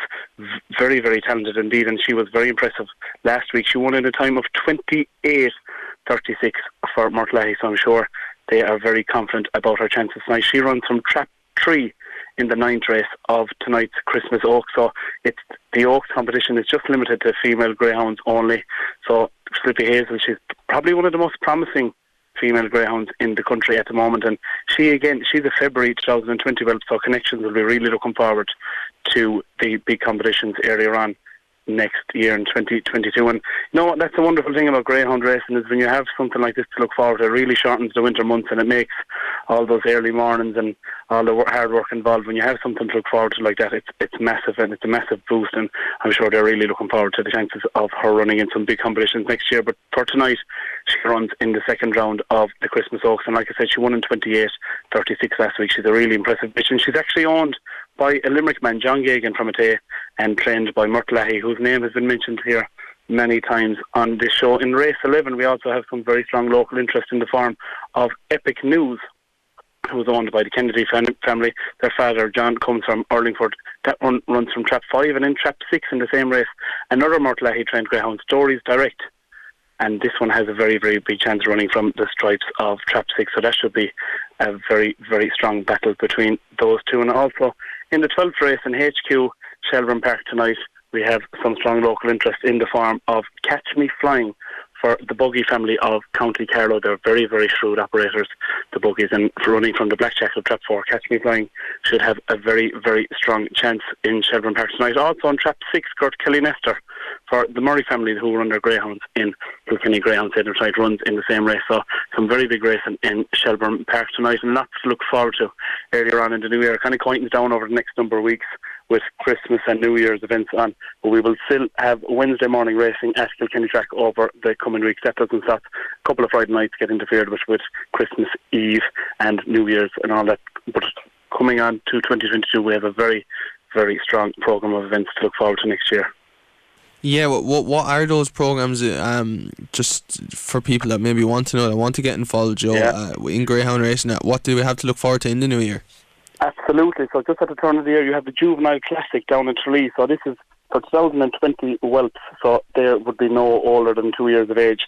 So that's the big one in that part of the year. Then looking after that, you have the Conan and Kirby, which is sponsored by JP McManus and his family. Some fantastic sponsorship. It's a prize fund of €160,000, €80,000 to the winner. So to be honest, at this time of year, that's where these competitions are won and lost. You have to have the hard work done. You have to have, you know, good training, good feeding and good nutrition, plenty of care and attention at this time of year. So over the next coming weeks and months, and that's where the hard work is won, and then you reap the rewards in April and May and those kind of competitions. And then later on in the year, you'll have the Derby, you'll have the Champions Stakes. It's a real, there's some fantastic competitions in Ireland at the moment, and even in Kilkenny Greyhound Stadium, there's some really, really good competitions. Boyle Sports have been wonderful sponsors there. Gavin O'Matty sponsored races, Ger Gubbins, really good sponsorship too, and not only for the top greyhounds, but also for the middle of the road greyhounds who deserve recognition in their own right. So there's some plenty of competitions to look forward to there as well. So definitely exciting times, Robbie, and definitely exciting times hopefully for your pup, who's going to be named shortly, hopefully. Yeah, we actually just got texted in about that, Joe. Bridget Williams from Main Street in Mullen Levat, Kilkenny, thanks very much for your text, Bridget. She's going to name it Roxy. So I think we should name it that, considering she was the first one to get it in here to us on Scoreline. What do you think, Joe? Roxy, yeah, there's some fantastic greyhounds named Roxy over the years. Actually, in the Winter Racing Festival last week, the fastest time of the night was done by a greyhound called Benamidina Roxy, and her mother was called Cabra Roxy. So there's been some very, very fast greyhounds called Roxy over the years. So I think that's a good suggestion for sure. Yeah, definitely. Well, Roxy it is then. If they're going to, if it's a winner, we'll have it at Roxy. Just for yourself, Joe, actually, I know you obviously speak about greyhound racing a lot. You have a love for the sport. How has it been for yourself? You've obviously moved out to Dubai. Have you found it difficult to stay in touch kind of with the greyhound racing scene here in Ireland, or has it just been kind of seamless for you? Well, I guess there's a lot of pros and cons in the internet world and social media world, but one of the pros has been able to keep in touch.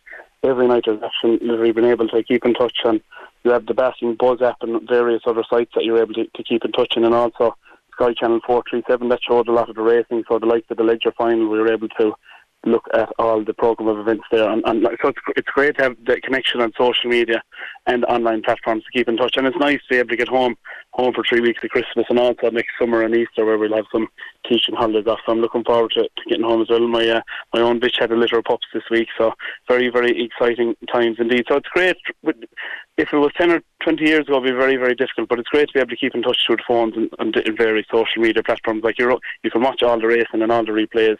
If not live, you can get the video replays on the Greyhound Racing Ireland website. So it's been fantastic. It's hard not being there physically at times, but no, it's definitely fantastic to be able to keep in touch with all the action through all those various platforms for sure. Yeah, that's great to hear. And I suppose, Joe, it is Saturday. We speak to you after 5 o'clock every Saturday here to get a breakdown of everything going on in the world of greyhound racing in Kilkenny, Carlow and further afield as well.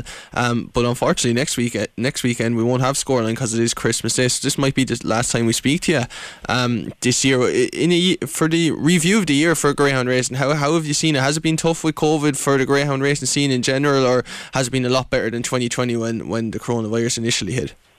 Well, I think we've seen fantastic resilience over the period of COVID, because initially we had a couple of months where there was no racing at all. It was a complete lockdown, but bit by bit we've had to adjust and adapt and overcome to different restrictions, and sometimes it's been tough. There's been nights racing where you've had to when it was just outdoor and you couldn't really go inside, and that's tough for people in cold and harsh conditions. But I think the greyhound people, they're fantastic people. They're salt of the earth. They know how to adapt and overcome. And I think that's been the motto over the last number of months, and probably in the last 18 months really during the period of COVID. So there's been a lot of changes. At the moment, it's looking like there's some events going to have to take place outdoors due to the new COVID regulations after 8 o'clock, and it's constantly changing. But it's to be fair, and there's great credit due to everyone at the different tracks and the management in place, because it is tough. It's definitely not easy, but I think it's been stronger. We've seen some wonderful, wonderful competitions and great sponsorship, and it's a kind of a team effort, and it's a joint effort between everyone involved in the industry. That's people working at the tracks, the owners, the trainers who work so hard to care for these greyhounds, the sponsors, the track management. And it's been a joint effort, and I think it's COVID has brought out a lot of things, but it's also brought out the best in a lot of people as well. Yeah. And from my own experience in the greyhound industry, I've definitely seen some very, very positive experience for sure. Yeah, I think we kind of support that message here at Scoreline. There's just an incredible community in greyhound racing, not just locally here in Kilkenny and Carlow, of course, where it is so strong, but further afield as well, in your own home county of Limerick, of course. Limerick Greyhound Stadium do tremendous work, and just across the country, Shelburne Park, you think of countless other areas where I think the community has just really come together, like you alluded to, and it's seen it kind of go past the last 2 years as best as it can, and it'll continue to do so, and that's just great to hear. Yeah, exactly. And you know what, another thing about greyhound racing, it's a real family event, and in small towns and villages, not that it's just confined to rural areas, because there's not as many city people involved, but in rural areas, a good greyhound and the dog that's competing at the top level, he can often be the talk of the town, or, he feels it's not just the owner that owns him. In many communities, it feels like it's the community that owns him. Even in my own experience, I've had various syndicates down the years, and we've had 15 or 20 people involved, and buses going into the track, and the night they win, it's great, and whether they be top-class greyhound or middle of the road, I think it's a sport that's kind of steeped traditionally in our country, and it's one that a lot of people are very, very proud of, and really in rural areas, and especially the older generation. I see so many of the older people who may not have any other night out or no other social outlet other than their night at the track, maybe once a week or once every couple of weeks, and they look forward to meeting their friends and companions, and it's been tough for them. It really has been tough for them, and even my own experience, not being able to meet people for a long time during COVID and not being at the tracks, but it's great to be having to be able to actually see those people over the last number of months and get to see them at the tracks. But yeah, exactly, and when you have a good greyhound or even any kind of greyhound, something to look forward to, it's very important to have something to look forward to, and I think greyhounds definitely offer that to many, many families and communities across the country. Yeah, well, we'll have Roxy to look forward to now, winning every single race across the country in 2022. Joe, owned by Joe Sheehan, Shane O'Keefe and Robbie Downey, of course. So thanks very much for answering the call as always, Joe, and have a very happy Christmas and a wonderful New Year. Real pleasure talking to you. Yeah, it's been a pleasure to be on every Saturday, and it's always good banter, and thanks to all your listeners for putting up to me and my bad tips in 2021. Hopefully 2022 can turn a new leaf and bring some good tips and some fast greyhounds. Fingers crossed. Thanks very much, Joe. Always great talking to you. That was Joe Sheehan, Limerick Greyhound Stadium, PRO, out in Dubai at the moment, but home for Christmas. Great to speak to him as always. The Greyhound Guru here on Scoreline.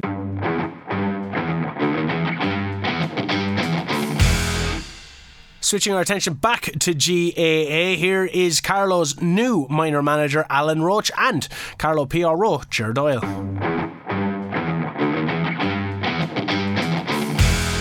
Well, the biggest challenge is to know the players, to meet them. That's the first challenge. Is going in, don't know anyone apart from I'm bringing a couple of people with me, and that's just to get used to the players and getting used to me as well.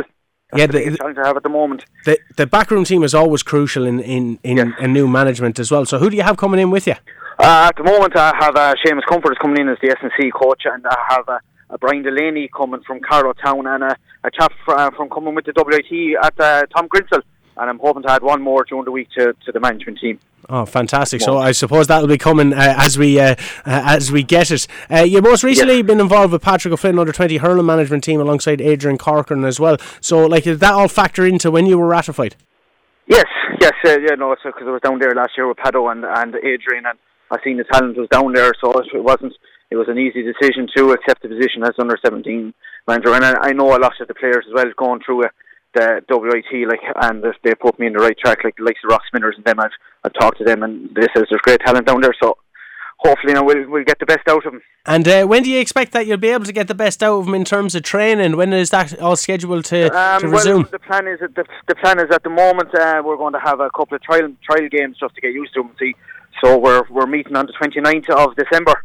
And then on the 3rd of January, so because the first round of the minor for our tier is the 4th of March, the 5th of March, the first Saturday in March. So it'll be quick and fast, and trying to get the lads up ready and go on as quick as possible. Yeah, it'll come around very quick. Will there be any trials held or anything like that? Or? Yeah, we have two trials, the 29th of December and the 3rd of January is the two trial dates. Okay, and where have they been held? We have them in Carlow Centre of Excellence in Senna. Oh, awesome. It's an amazing facility. Amazing. Yes. A lot of people say that managing maybe an underage team is more about developing the players as opposed to the results maybe. Do you think that's fair, or are the results just as important? Well, everything is important. At the end of the day, you want to get players to get to the highest standard they can. At the end of the day, we all want to see them wear that Carlow senior jersey for Tom or whoever's over the senior team, and results hopefully, and get confidence in going forward, and to get to enjoy their hurling again and taking on the likes. Hopefully, that takes on the likes of Kilkenny's and Dublin's and Galway's of this world. Tier one teams like. And you mentioned Tom Mullally having a great victory for Naas against Glenmore there recently. Yes. Obviously the Carlow manager, and we got a bit of mileage out of that when we were in here in KCLR. But have you spoke to Tom at all, Tom Mullally? No, I haven't. No. Cause Tom is up to his eyes now with Carlow and Naas, so he wouldn't. There's not enough hours in the day probably for Tom at the moment. He's trying to do everything .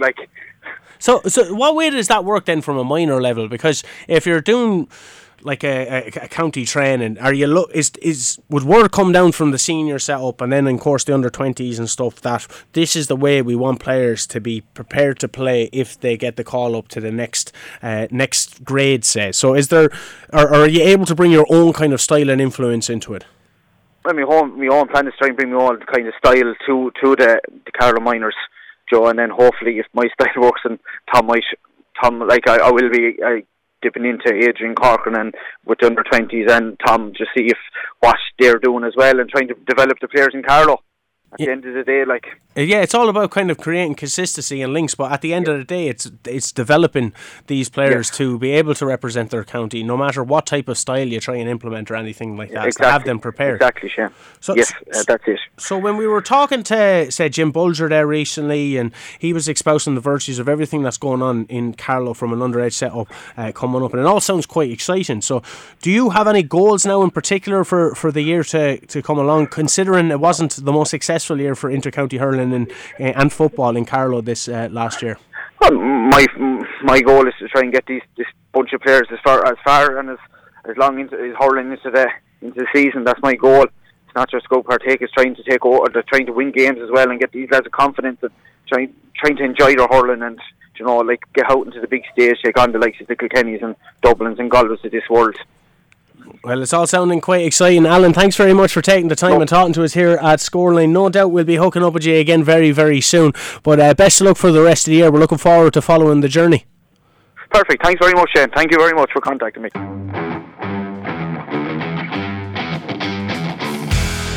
Drive Under 20 Super League, as it's called, has been a great success. It's been going every Saturday since the 20th of November. And we've been blessed with the weather.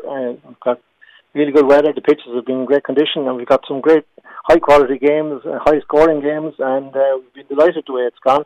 And we're coming down to the business end of it now. We've had the semi-finals this weekend, and the finals will be played between Christmas and New Year, so it'll all be wrapped up in a very short space of time. It's been a great success so far.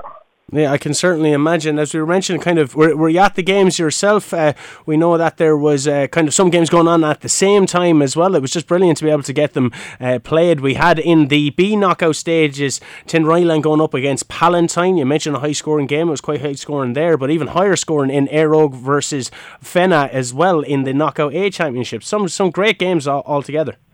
Yeah, I'd say that Airog result against Fenna, 4-13 to 7 points. Nobody saw that coming.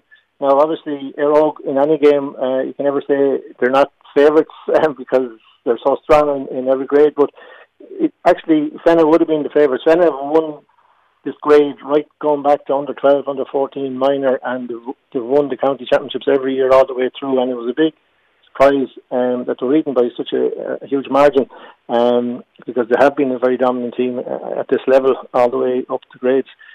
But obviously, Airog are putting together a very strong challenge for the championship during the final now. The team contains a lot of experienced players from both their senior and intermediate teams that have won. Well, the intermediate team won their championship this year. So, Clonmore are in the final against them. Clonmore beat their neighbours, Rathvilly, at the weekend as well in another very exciting game, 3-9 to 1-7 there. So that's going to be an exciting game. Clonmore and Airog have already met. The two teams have come through from the same group there. And Clonmore did win in their home ground in Woodside, but obviously the final will be a whole new ball game. Yeah, I was going to say the games were on at the same time, but both sides will be very familiar with each other when Clonmore go up against Airog. Before we get into when the games are going up, we have to talk about the finalists, Navan and Palatine. They're going to be going up against each other in the Super League B knockout final, and that looks like it's going to be a good contest. It was two good games between the two sides. Palatine, as we aforementioned, beaten Tinryland on a scoreline of 2-10 to 1-5. Bit of a lower scoring game between Navan and Ballin. That was 1-12 to Navan and Ballin 8 points, but just great now that we have two finalists. Yeah, again you had near neighbours there, Palatine and Tinryland playing, and it was close enough I think in that game up to half time. It was 1-3 to 5 points, but a goal just after half time by Padraig Kelly for Palatine just gave them a little bit of a cushion, and they pushed on then to do very well and to run out convincing winners. On the other hand, then you had Navan and Ballin. Again, it was close enough up to half time, but a goal by Shyam Harmon there for Michael seems to give again a little bit of a cushion to push on. And those two teams met in their group. The same has happened there. Two teams from the same group have come through to the final, and in the previous meetings there Michael beat Palatine, but again the same way as the Airog and Clonmore group stage game, that'll count for nothing when it comes to the final. Finals take on a life of their own, and You can forget about previous results. And talking about the finals then, are they getting a bit of a break over Christmas, or what's going to happen? Now, the finals we played between Christmas and New Year, like all the lads, a lot of them are college students, so they'll be home for the Christmas, so it's a good time to play it. And people will be only too glad to get out, get away from the cabin fever, Christmas pudding and the mince pies, get a bit of fresh air and get out to a match. So looking forward to having that around the 27th, 28th of December, the two games will be played. Oh, very nice. So they don't get much of a break. Maybe they can enjoy their Christmas dinner at a stretch. In terms of some of the young talent coming up through the ranks, were you quite impressed with what was on show? Yeah, it's incredible, like the quality of the play and the football and the speed of the players and the skill levels. And again, as I said earlier, the high scoring and the scoring from long range is really impressive. Every team seems to have produced some really top class performers there. Like Aero, for instance, to have Shane Boogie there is an absolutely top class player. He's already played for their senior team. He's the captain, centre back. They've Adam Nolan there. They've some dynamic forwards in the full forward line. They scored 2-11 in the match the other night against Fenna. Adam McCarron, Ben Crotty, and Ronan Quinlan, they've all seen action with their intermediates, and they're all really class players. Looking at Clonmore, like with Cormac Connolly, Billy Lawler in the back line, Luke Connolly, Jordan Talon, centre field, and Oisin Doyle and Dylan Doyle in the forward line. Again, all really top class players. For the likes of Palatine, you've Finbar Kavanagh and Killian Duff, top class centre fielders. Finbar Kavanagh has actually been playing with their senior team. And Brian McMahon and Patrick Kelly there in the full forward line for them, who are racking up huge scores in every match. So it's the talent coming through in every club at the moment, and looking forward to next year's under-20 Leinster Championship, where Carlo just appointed Maurice Brown there as the manager, and we're looking forward to doing well at that grade. Well, we're looking forward to covering it here at KCLR. It gives me something to talk about as well on Stevens' Day, and looking forward to the two games going ahead. So you're saying the 27th and 28th are when they're happening? That's it now, subject to confirmation, yeah. That's when they're planned, it's important to try and get our games finished as well with COVID beginning to pick up again, and we don't want to have to postpone matches and delayed games, and we'd like to have a reasonable number of people being able to attend finals as well. If there's another lockdown, you might have to play your finals behind closed doors, which is not desirable at all. It takes away from the whole occasion. So we're pushing ahead to try and get those games played as quickly as possible. And I suppose one of the things about these games, it was the absence of the negative sort of cross-field play that you can see in some games. A lot of the football was forward attacking, positive football. It was very little of the kind of sideways and backwards play that you see at county level. So it's refreshing from that point of view. We were all very entertaining, and a lot of exciting football being played. Well, we're looking forward to seeing what goes down in the two games on the 27th and 28th, if they do get confirmed. Ger, I'm sure we'll be in touch anyway once that confirmation does come through. But thanks very much for coming on and giving us a rundown on what we can expect should those games happen on those dates. No problem at all, Shane. Thanks very much. Thanks very much.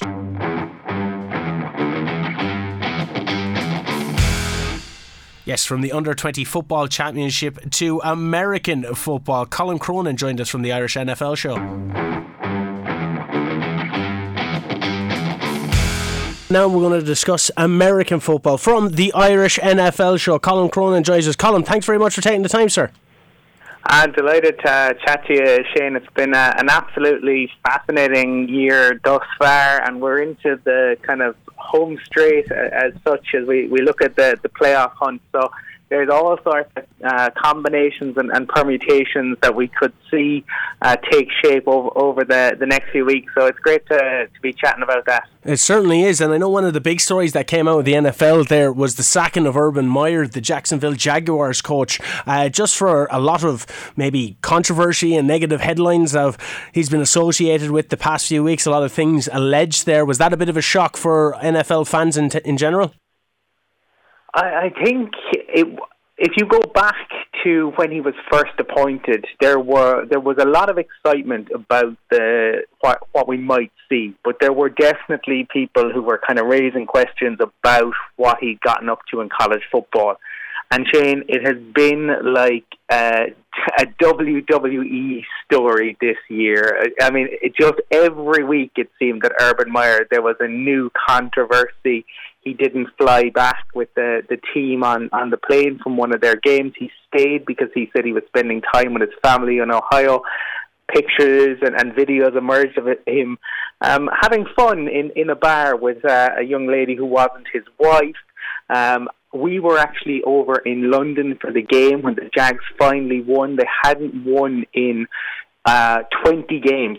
He was not. It's always the head coach who gives out the football. It wasn't. He wasn't in the dressing room when the game balls were being given out. It was the players themselves. And then more and more stories started to trickle out about the way in which he was treating players. And then it culminated with the fact that he had actually kicked a player in training. So I think it was building, but it was the drama of it to see it kind of play out. It was really like watching a car crash, because every week there was something else.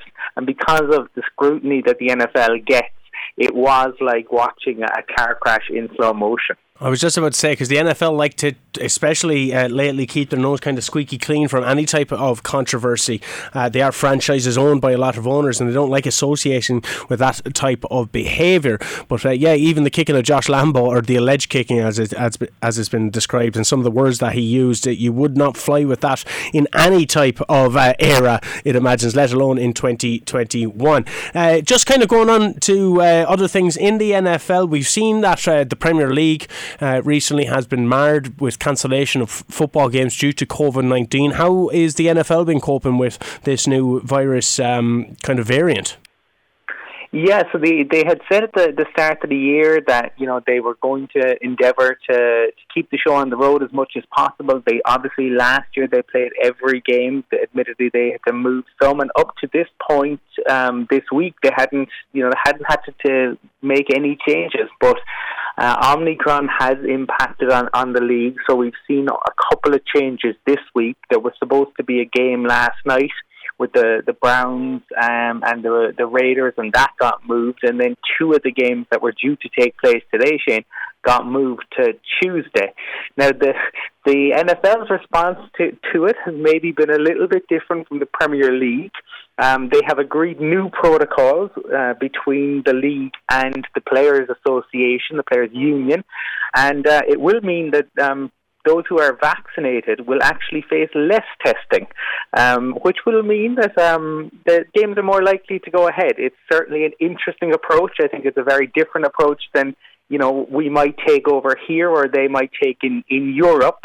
But America has something of a history with maybe don't ask, don't tell, and it seems like the NFL is taking a similar approach to ensure that the rest of the season gets played out and the playoffs and the Super Bowl are played in a timely manner. Yes, because the Super Bowl is only 56 days away. It was a joy when we got to speak to it, and we watched it last year on Scoreline. It's just a huge sporting event all around the world.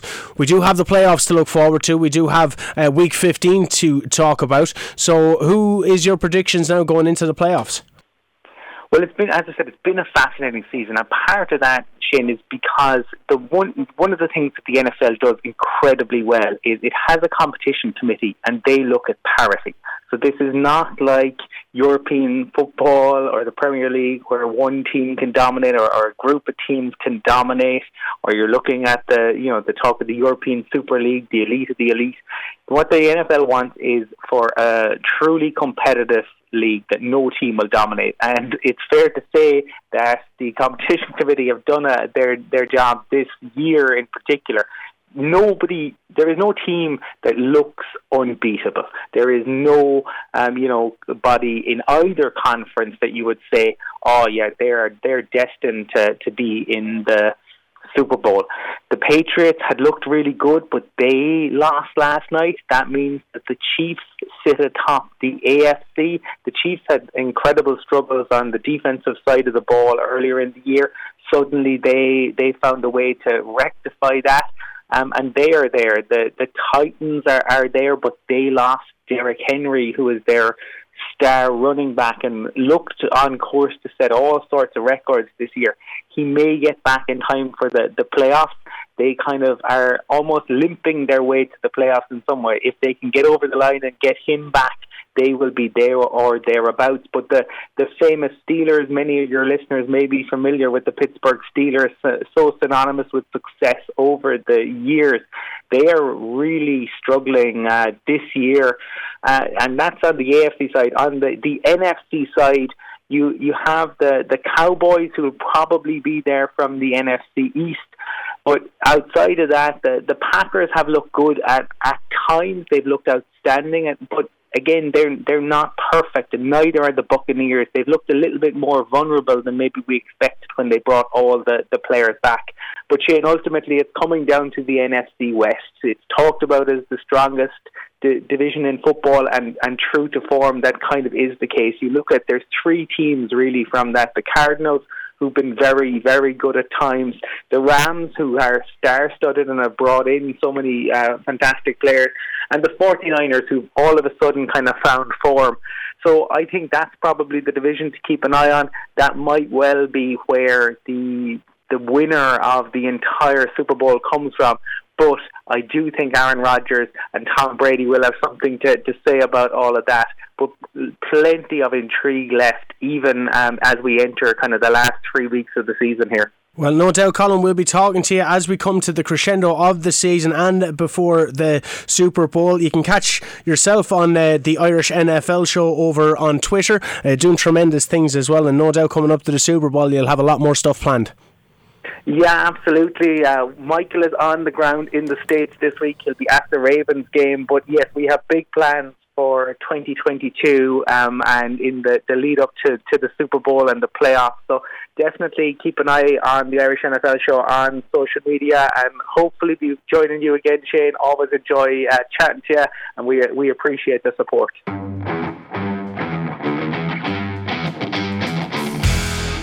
After a huge October in Paris, David McClure joined us, and he talked all things kayaking and kayaking freestyle championship, and also winning the David Buggy Motorsport Star Award for October.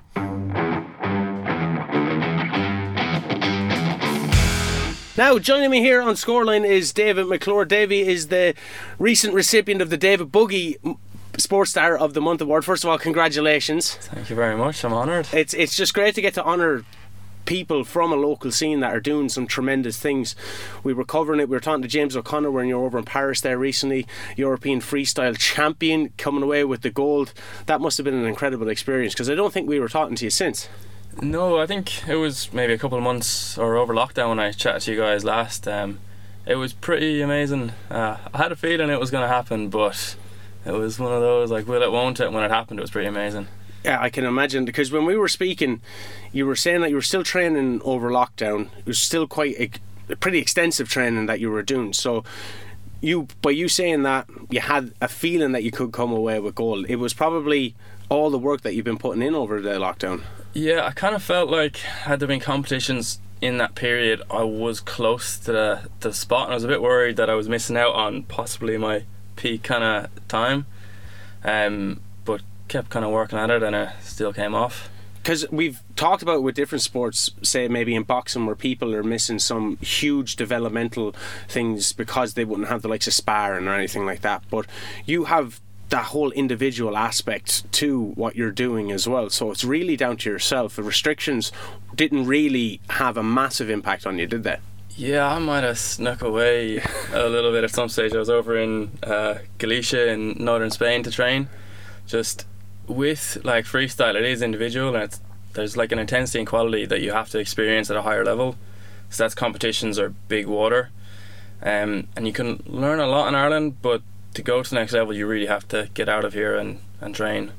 And didn't manage to miss it, but I think for younger paddlers and up-and-coming paddlers, it's a bit more of a challenge to actually get to the next level during lockdown where you can't compete and you can't travel. I'm mentioning upcoming paddlers, like there's a huge paddling community within Kilkenny in itself, yeah. And it's kind of championed by the likes of yourself, and now they have someone that they can look to and see accomplishing amazing things. Like the course that you're doing it on is going to be the course for the Olympics in 2024, yeah. So you know, the young people to have that and to visualise it and have an idol that they want to replicate, that's a huge thing. Yeah, it's quite cool. Like we have, Kilkenny Aqua Canoe Club has loads of paddlers up and coming. I set up Southeast Freestyle and we've like 3 or 4 junior squads of 5 to 8 paddlers, and they're going to be better than me soon enough. Like they started it earlier and they're paddling better than I was at that stage, so it's quite exciting to see where Irish kayaking is going. Yeah, the foundations are consistently being built on because it's been there for quite some time as well. But competing at the level that you're at now, you're now ranked 5th in the world, am I right? Yeah, that's where I placed at 2019, first in Europe. I'd like to say I'm like thereabouts to win it, but you came away with the goal. I'll call you first. I beat 4 of the lads. 4 of the other competitors at the Euros were the 4 in the finals with me at Worlds. So there's just one American to kind of take it off. So it'll be a challenge, would it be? So what is the next step then? Is competitions kind of a bit sparse now that, you know, we're back kind of somewhat in a pandemic, or what way does it work at an elite level?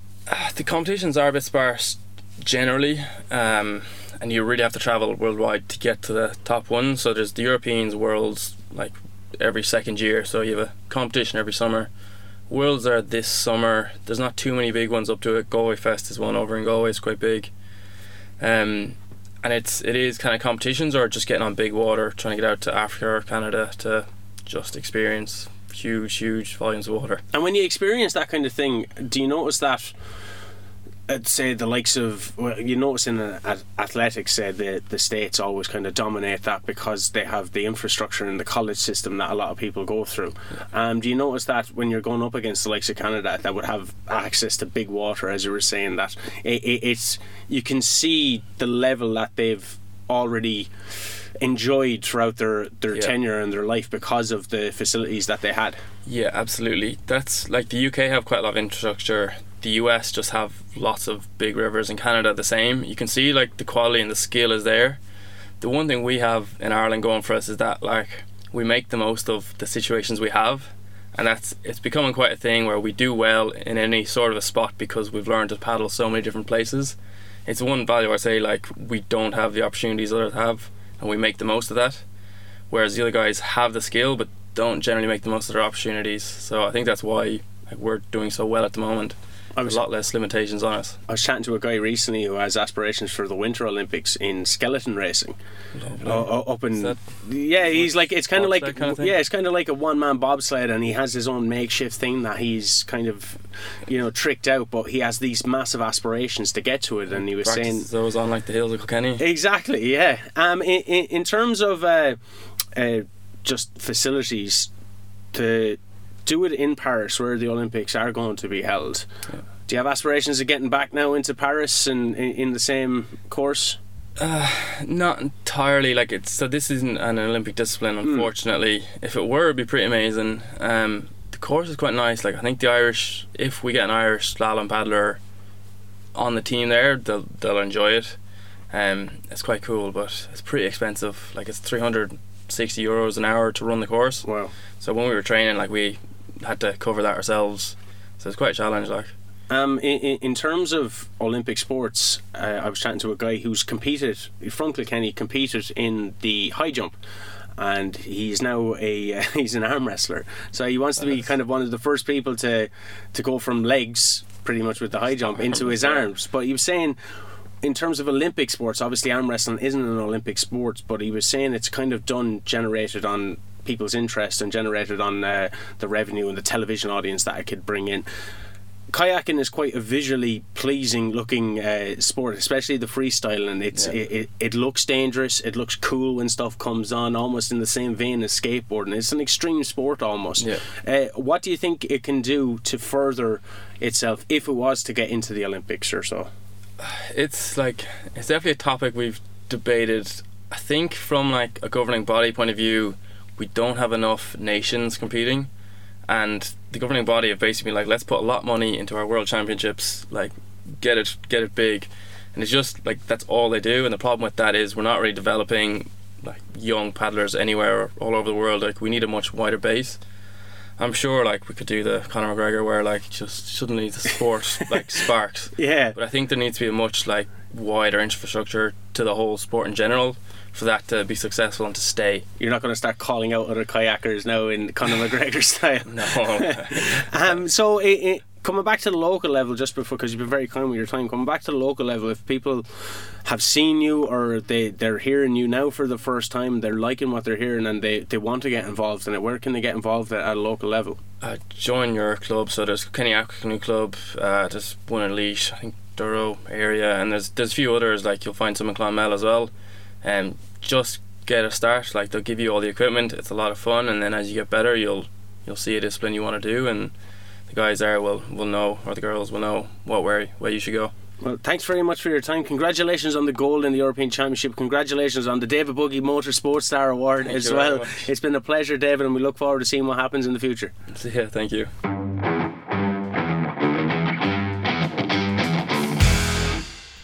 Finally, here's Perry Williams giving us a rundown on the European Championship that was held in Abbottstown up in Dublin. Perry is the Kilkenny Athletics PRO. Always a joy to speak to her. Yeah, so it was quite exciting in the first place to have the European Championships in Dublin. It was postponed from last year because obviously the COVID curtailed everything. So really good to have it. It was very exciting for lots of athletes to be able to attend and see, the superstars in action. I have to say it was very well run, really well organised. I didn't feel that you're in the middle of masses of crowds. Maybe it's because it's a big open field anyhow. And it's just, just every competition was just excitement after excitement, and I guess it started off with pretty good footing when the junior men got their silver, and in that race we had Kilkenny's Cathal O'Reilly. So just a little bit about Cathal in the sense that Cathal wasn't meant to be in the juniors, and he was preparing for the under 19 All-Ireland Championships in Gorn. The night before, he got a call from Athletics Ireland to say Cian McPhillips was injured, and hey, he was on the team. And is that as easy as it can be? Or well, I won't say easy. There's obviously a lot of preparation involved for the athletes in general. But to get that call up, to get that bump up. Yeah, I suppose. Look, the reality is Cathal was training to try and make the team. Yeah. He raced the nationals in the end of November, which were the trials, and he didn't make it. He was sixth. Now sixth, the first six normally get on the team, but in Cahal's case, there's as in others' cases, there's always the opportunity for athletes who do well in the NCAA or who are running well generally in the States or elsewhere that they can make the team as well. So Athletics Ireland and the selectors will have been watching all of those very closely throughout the cross-country season, as indeed would they'd watch other people in other countries as well who are not necessarily on scholarship. So there was one particular guy, Abdul Laje, who was actually from he's in Providence College, and he was running well. Now, he's always been running well, so even last year on the track and whatever, so he was always going to be somebody that would probably make the team. Cathal was sixth. He kind of realised, I suppose, in that moment that sixth wasn't good enough. You're disappointed. He still ran phenomenally. Resigned himself to the fact that it was the under-19 championships he was preparing for. So yeah, night before, simple as that. He was reserve anyhow. He was named reserve. Yes. So, but like, reserve means nothing. It's you want to be on that team, and it's a really one in a million chance that somebody gets injured at that late stage. So to have that happen was kind of like it was phenomenal for Cathal, and Cathal has been one of these athletes who he's always been running. He's been running since since, you know, under 11, 12 championship, probably before that in terms of little athletics. But he kind of gradually came up through the ranks and didn't really start to make it until about 2 years ago. He made it in the steeplechase, albeit with lesser number of athletes. But when it came to the actual, and that's no way taking it from him, but it's just the competitive races in his age group were always the middle distance races, you know, the 3000s, the 1500s. And really on the track, it's only this year that he started to show show promise on the track. And, you know, coming into cross country, he had the, you know, the experience and, you know, the great track season that he came off of as well behind him.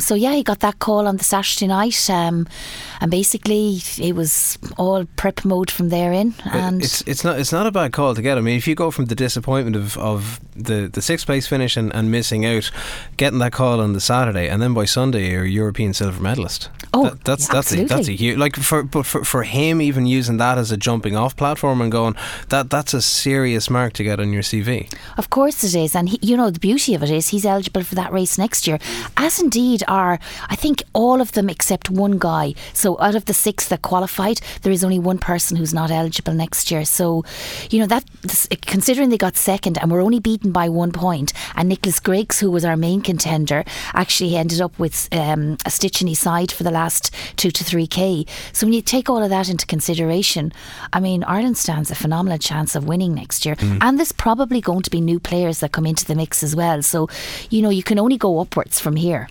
And you had Ava Richardson was involved as well. She did a good account of herself and Gore in the previous week. Yeah, so you know, Ava has been on scholarship in the States. She finished her scholarship in June, so she's been kind of now in a pro contract in New York with Mary Kane. So she's kind of coming into a new phase of her life, and it can be a very difficult phase for athletes, in the sense you have the structure of the scholarship, everything's provided for, and all of a sudden when you finish that university experience, she was in San Francisco, you're kind of left to your own devices unless you get a pro contract. Now, I spoke to Ava a few days before her race in Abbottstown, and she did mention that her coaches in San Francisco were very good to her, and even though she was injured, they still kept in touch with her. She could join their sessions, so that doesn't happen in every university, but it was pretty good to even have that one lifeline, because you are really toughed out of a program. You know, you have to find your own accommodation, your physios are not paid for, you know, all those things that you kind of take for granted for 4 years no longer happen. So having that coach that gives you a lifeline was extremely important to Ava. She got the contract in New York, shipped herself off to New York, has structure, but she was coming on the back of a 12-week injury that she happened when she was preparing for the track and field in the summer. So yeah, she finished 23rd, and when you think about the curtailment of her preparation versus 2 years ago when she finished 17th, it's not that much behind. So she was every week made a difference to her. So those 3 weeks at home were of huge importance for Ava and her preparation. You know, she did very well, and the women's team were fourth. You know, Fionnuala Britton, I have to mention her in the sense that 1 week ago she was in the marathon in Valencia, finished fifth, 2 minute PB, and like, to come around and within 1 week run as she did. Now, okay, 2 years ago she was fourth. But I mean, that's still ninth place. You know, that's pretty phenomenal in such a week turnaround from a marathon, you know. Do we know where it's going to be held next year? Yeah, it's Turin. Okay. Turin in Italy, yeah. Okay, so there's going to be a lot of preparation that's going to be involved there. So what's the story then, kind of locally over the winter and heading into the January side of things? Are things shutting down at this stage on the down low? People go into their kind of little hibernation? Or? Yeah, I suppose there's a few things that have happened. One, the All-Irelands were early this year, so 5th of December. So that means that people got an early break. You probably find most clubs, you know, most people take 2 weeks off, 3 weeks off, depending on your age. So for the majority of athletes, they've been on a break, unless you're like Ava and Cathal. A few people will be preparing for road races. I know Brona Kearns, for example, St. Senans is doing a road race down in Cork this weekend, which is a pretty big one. It's not a championship or any. So a few people will run on till Christmas, take their break over Christmas, and then come back again in, you know, take 10 days or whatever they're taking off. Some people take a week. It just depends on their programme. I think what you'll find on the back of the European cross country, I know certainly within our club, any of the kids who went up were so motivated watching those races. It's always the and way, they didn't want it? To yeah, and they just didn't want to take their break. You know, and I'm there, no, you are taking a break, you need, your body needs to recover. But I tell you, it's a tough struggle with them at this point, because just watching Jacob Ingebrigtsen and, you know, even Carolina Govedal, you know, the other Norwegian in the senior women's race, or even, you know, seeing Cahill out there racing, like they were just so like gung-ho to get their runners on and go training that evening before they went home. But that's got to be surely something special about having it in Abbottstown. Like, it's, you know, in the grand scheme of things, it's a stone's throw from anything, so they can go to the event and they can see what's there, they can stand on the side, and they can, you know, everybody's within reach and go, okay, well, I know that, you know, I'm running at under 9s or under 10s or under 11s, but give me a couple of years, you know, that very easily could be me. Well, there was a 9-year-old up there from she's the daughter of one of the guys in our club, and oh my God, she knew everything. It was just amazing. She was so into it, because when you think of it from a 9-year-old, like, these are people from different countries. The fact they're in different countries is a big step up from seeing just the Irish athletes. And then you've heard some of the big names would have been naturally heard in the household, and she was just amazed. You know, she was so into it. You know, so let alone, like, you know, 16, 17, 18-year-olds, like, this is a 9-year-old who just wanted to run the whole time. But I think that whole European cross country being in Dublin has changed the perspective for a lot of athletes for coming into next year. It's given them a huge motivation and the willingness to want to get back, because sometimes Christmas can produce that lazy feeling.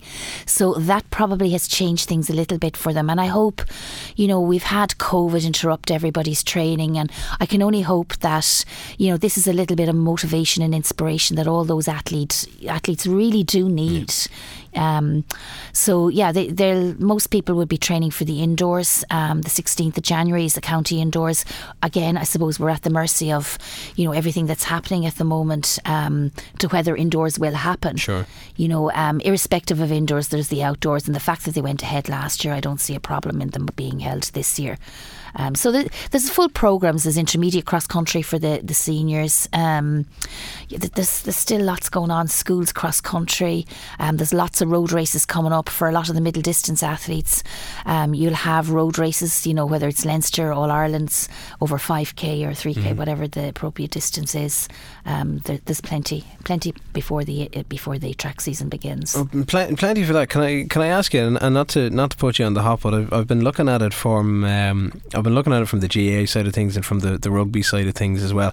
With all of these events and all the preparations, whether it's indoors or outdoors or track or cross country, there's costs involved, there's running costs involved, and earlier this week, we'd heard of the big kicker from Sport Ireland. So there was €80 million that was going to be dropped between all, you know, different grades of sports. Athletics Ireland are going to pick up about €650,000, and that's going to hopefully trickle down to clubs as part of this kind of post-pandemic COVID recovery type of thing. Do we know if that's coming down to local level, or are clubs expecting funding for support for next year? I suppose the funding will be put out there and everybody has to apply, and I suppose that's the diplomatic answer to that, because there is no straight answer, in the sense that nobody can determine who's going to get what. I think what you have to look at is, why is this funding happening? And the athletic scene has changed dramatically from 20-30 years ago, in the sense that there's now clubs that own their own premises and they own their own tracks, and many of these clubs have big mortgages or big loans out on of these premises. They're run as businesses. So if you're running an athletic track or a clubhouse as a business, you've been left pretty much just like any business would be in Kilkenny or the surrounding areas. You've been without an income for a substantial period of time, and they have to try and recoup that somehow. And I suppose maybe one thing I can say from athletics versus GAA is that the GAA seemed to hold events. I mean, you had 40,000 in Croke Park for the All-Irelands, the very same weekend that Athletics Ireland held some of their national championships where you're only limited to 200 people. Mm. So, you know, there's a huge stark reality of what's happening between the different sports. A lot of that comes from where your funding source is. For example, Athletics Ireland relies on Sport Ireland, where the GAA has some of its own funding. Sure. So that's where you get those dynamics. But I think, and I suppose I'm probably speaking out a little bit too much here, but there's an awful lot of inconsistencies in how these regulations are imposed within Ireland, both in sport and outside sport. And you kind of have to sit back and look and say, what is the reality of what we should be doing? I mean, I certainly feel that if you look on an overall perspective, funding is needed. But more importantly, I think it's just the surety that sport can continue, because sport has been a lifeline for a lot of people, particularly around mental health. And if you can't, our health system is collapsing around us. So if you can't continue with the one thing that from a health perspective is actually working, I mean, we're at a complete loss. So I would almost say it's important for, you know, the general athletics locally that we continue with their sport and continue to operate as normal, you know, within the realms of what we can do in that. Optimistic for 2022? I think so. I think the fact that 2021 went ahead, I mean, 2020 was like everybody was facing into the unknown, and there was a fear factor with an awful lot of people. 2021, I suppose, we kind of eased into that whole thing of let's see what we can do. Waters were tested towards the end of 2020. Things started to work. So, you know, things did happen with some minor restrictions in athletics anyhow. So yeah, I think 2022, certainly for the outdoor championships and ultimately the cross country, I think things can happen. And you know, funding, you just to go back to the funding issue, I mean, funding will come. And I think people have to, I suppose, be careful what they're asking for and use what they get to, you know, to their own advantage to make things work for them, with the minds that we could be in this for another year or two or longer, you know. So yeah. Well, on that note, Perry Williams, thanks a million for taking the time to drop in. Merry Christmas to you and yours. And likewise. And we look forward to chatting and keeping the conversation going in January. Yes, absolutely. See you then. Happy Christmas. Cheers.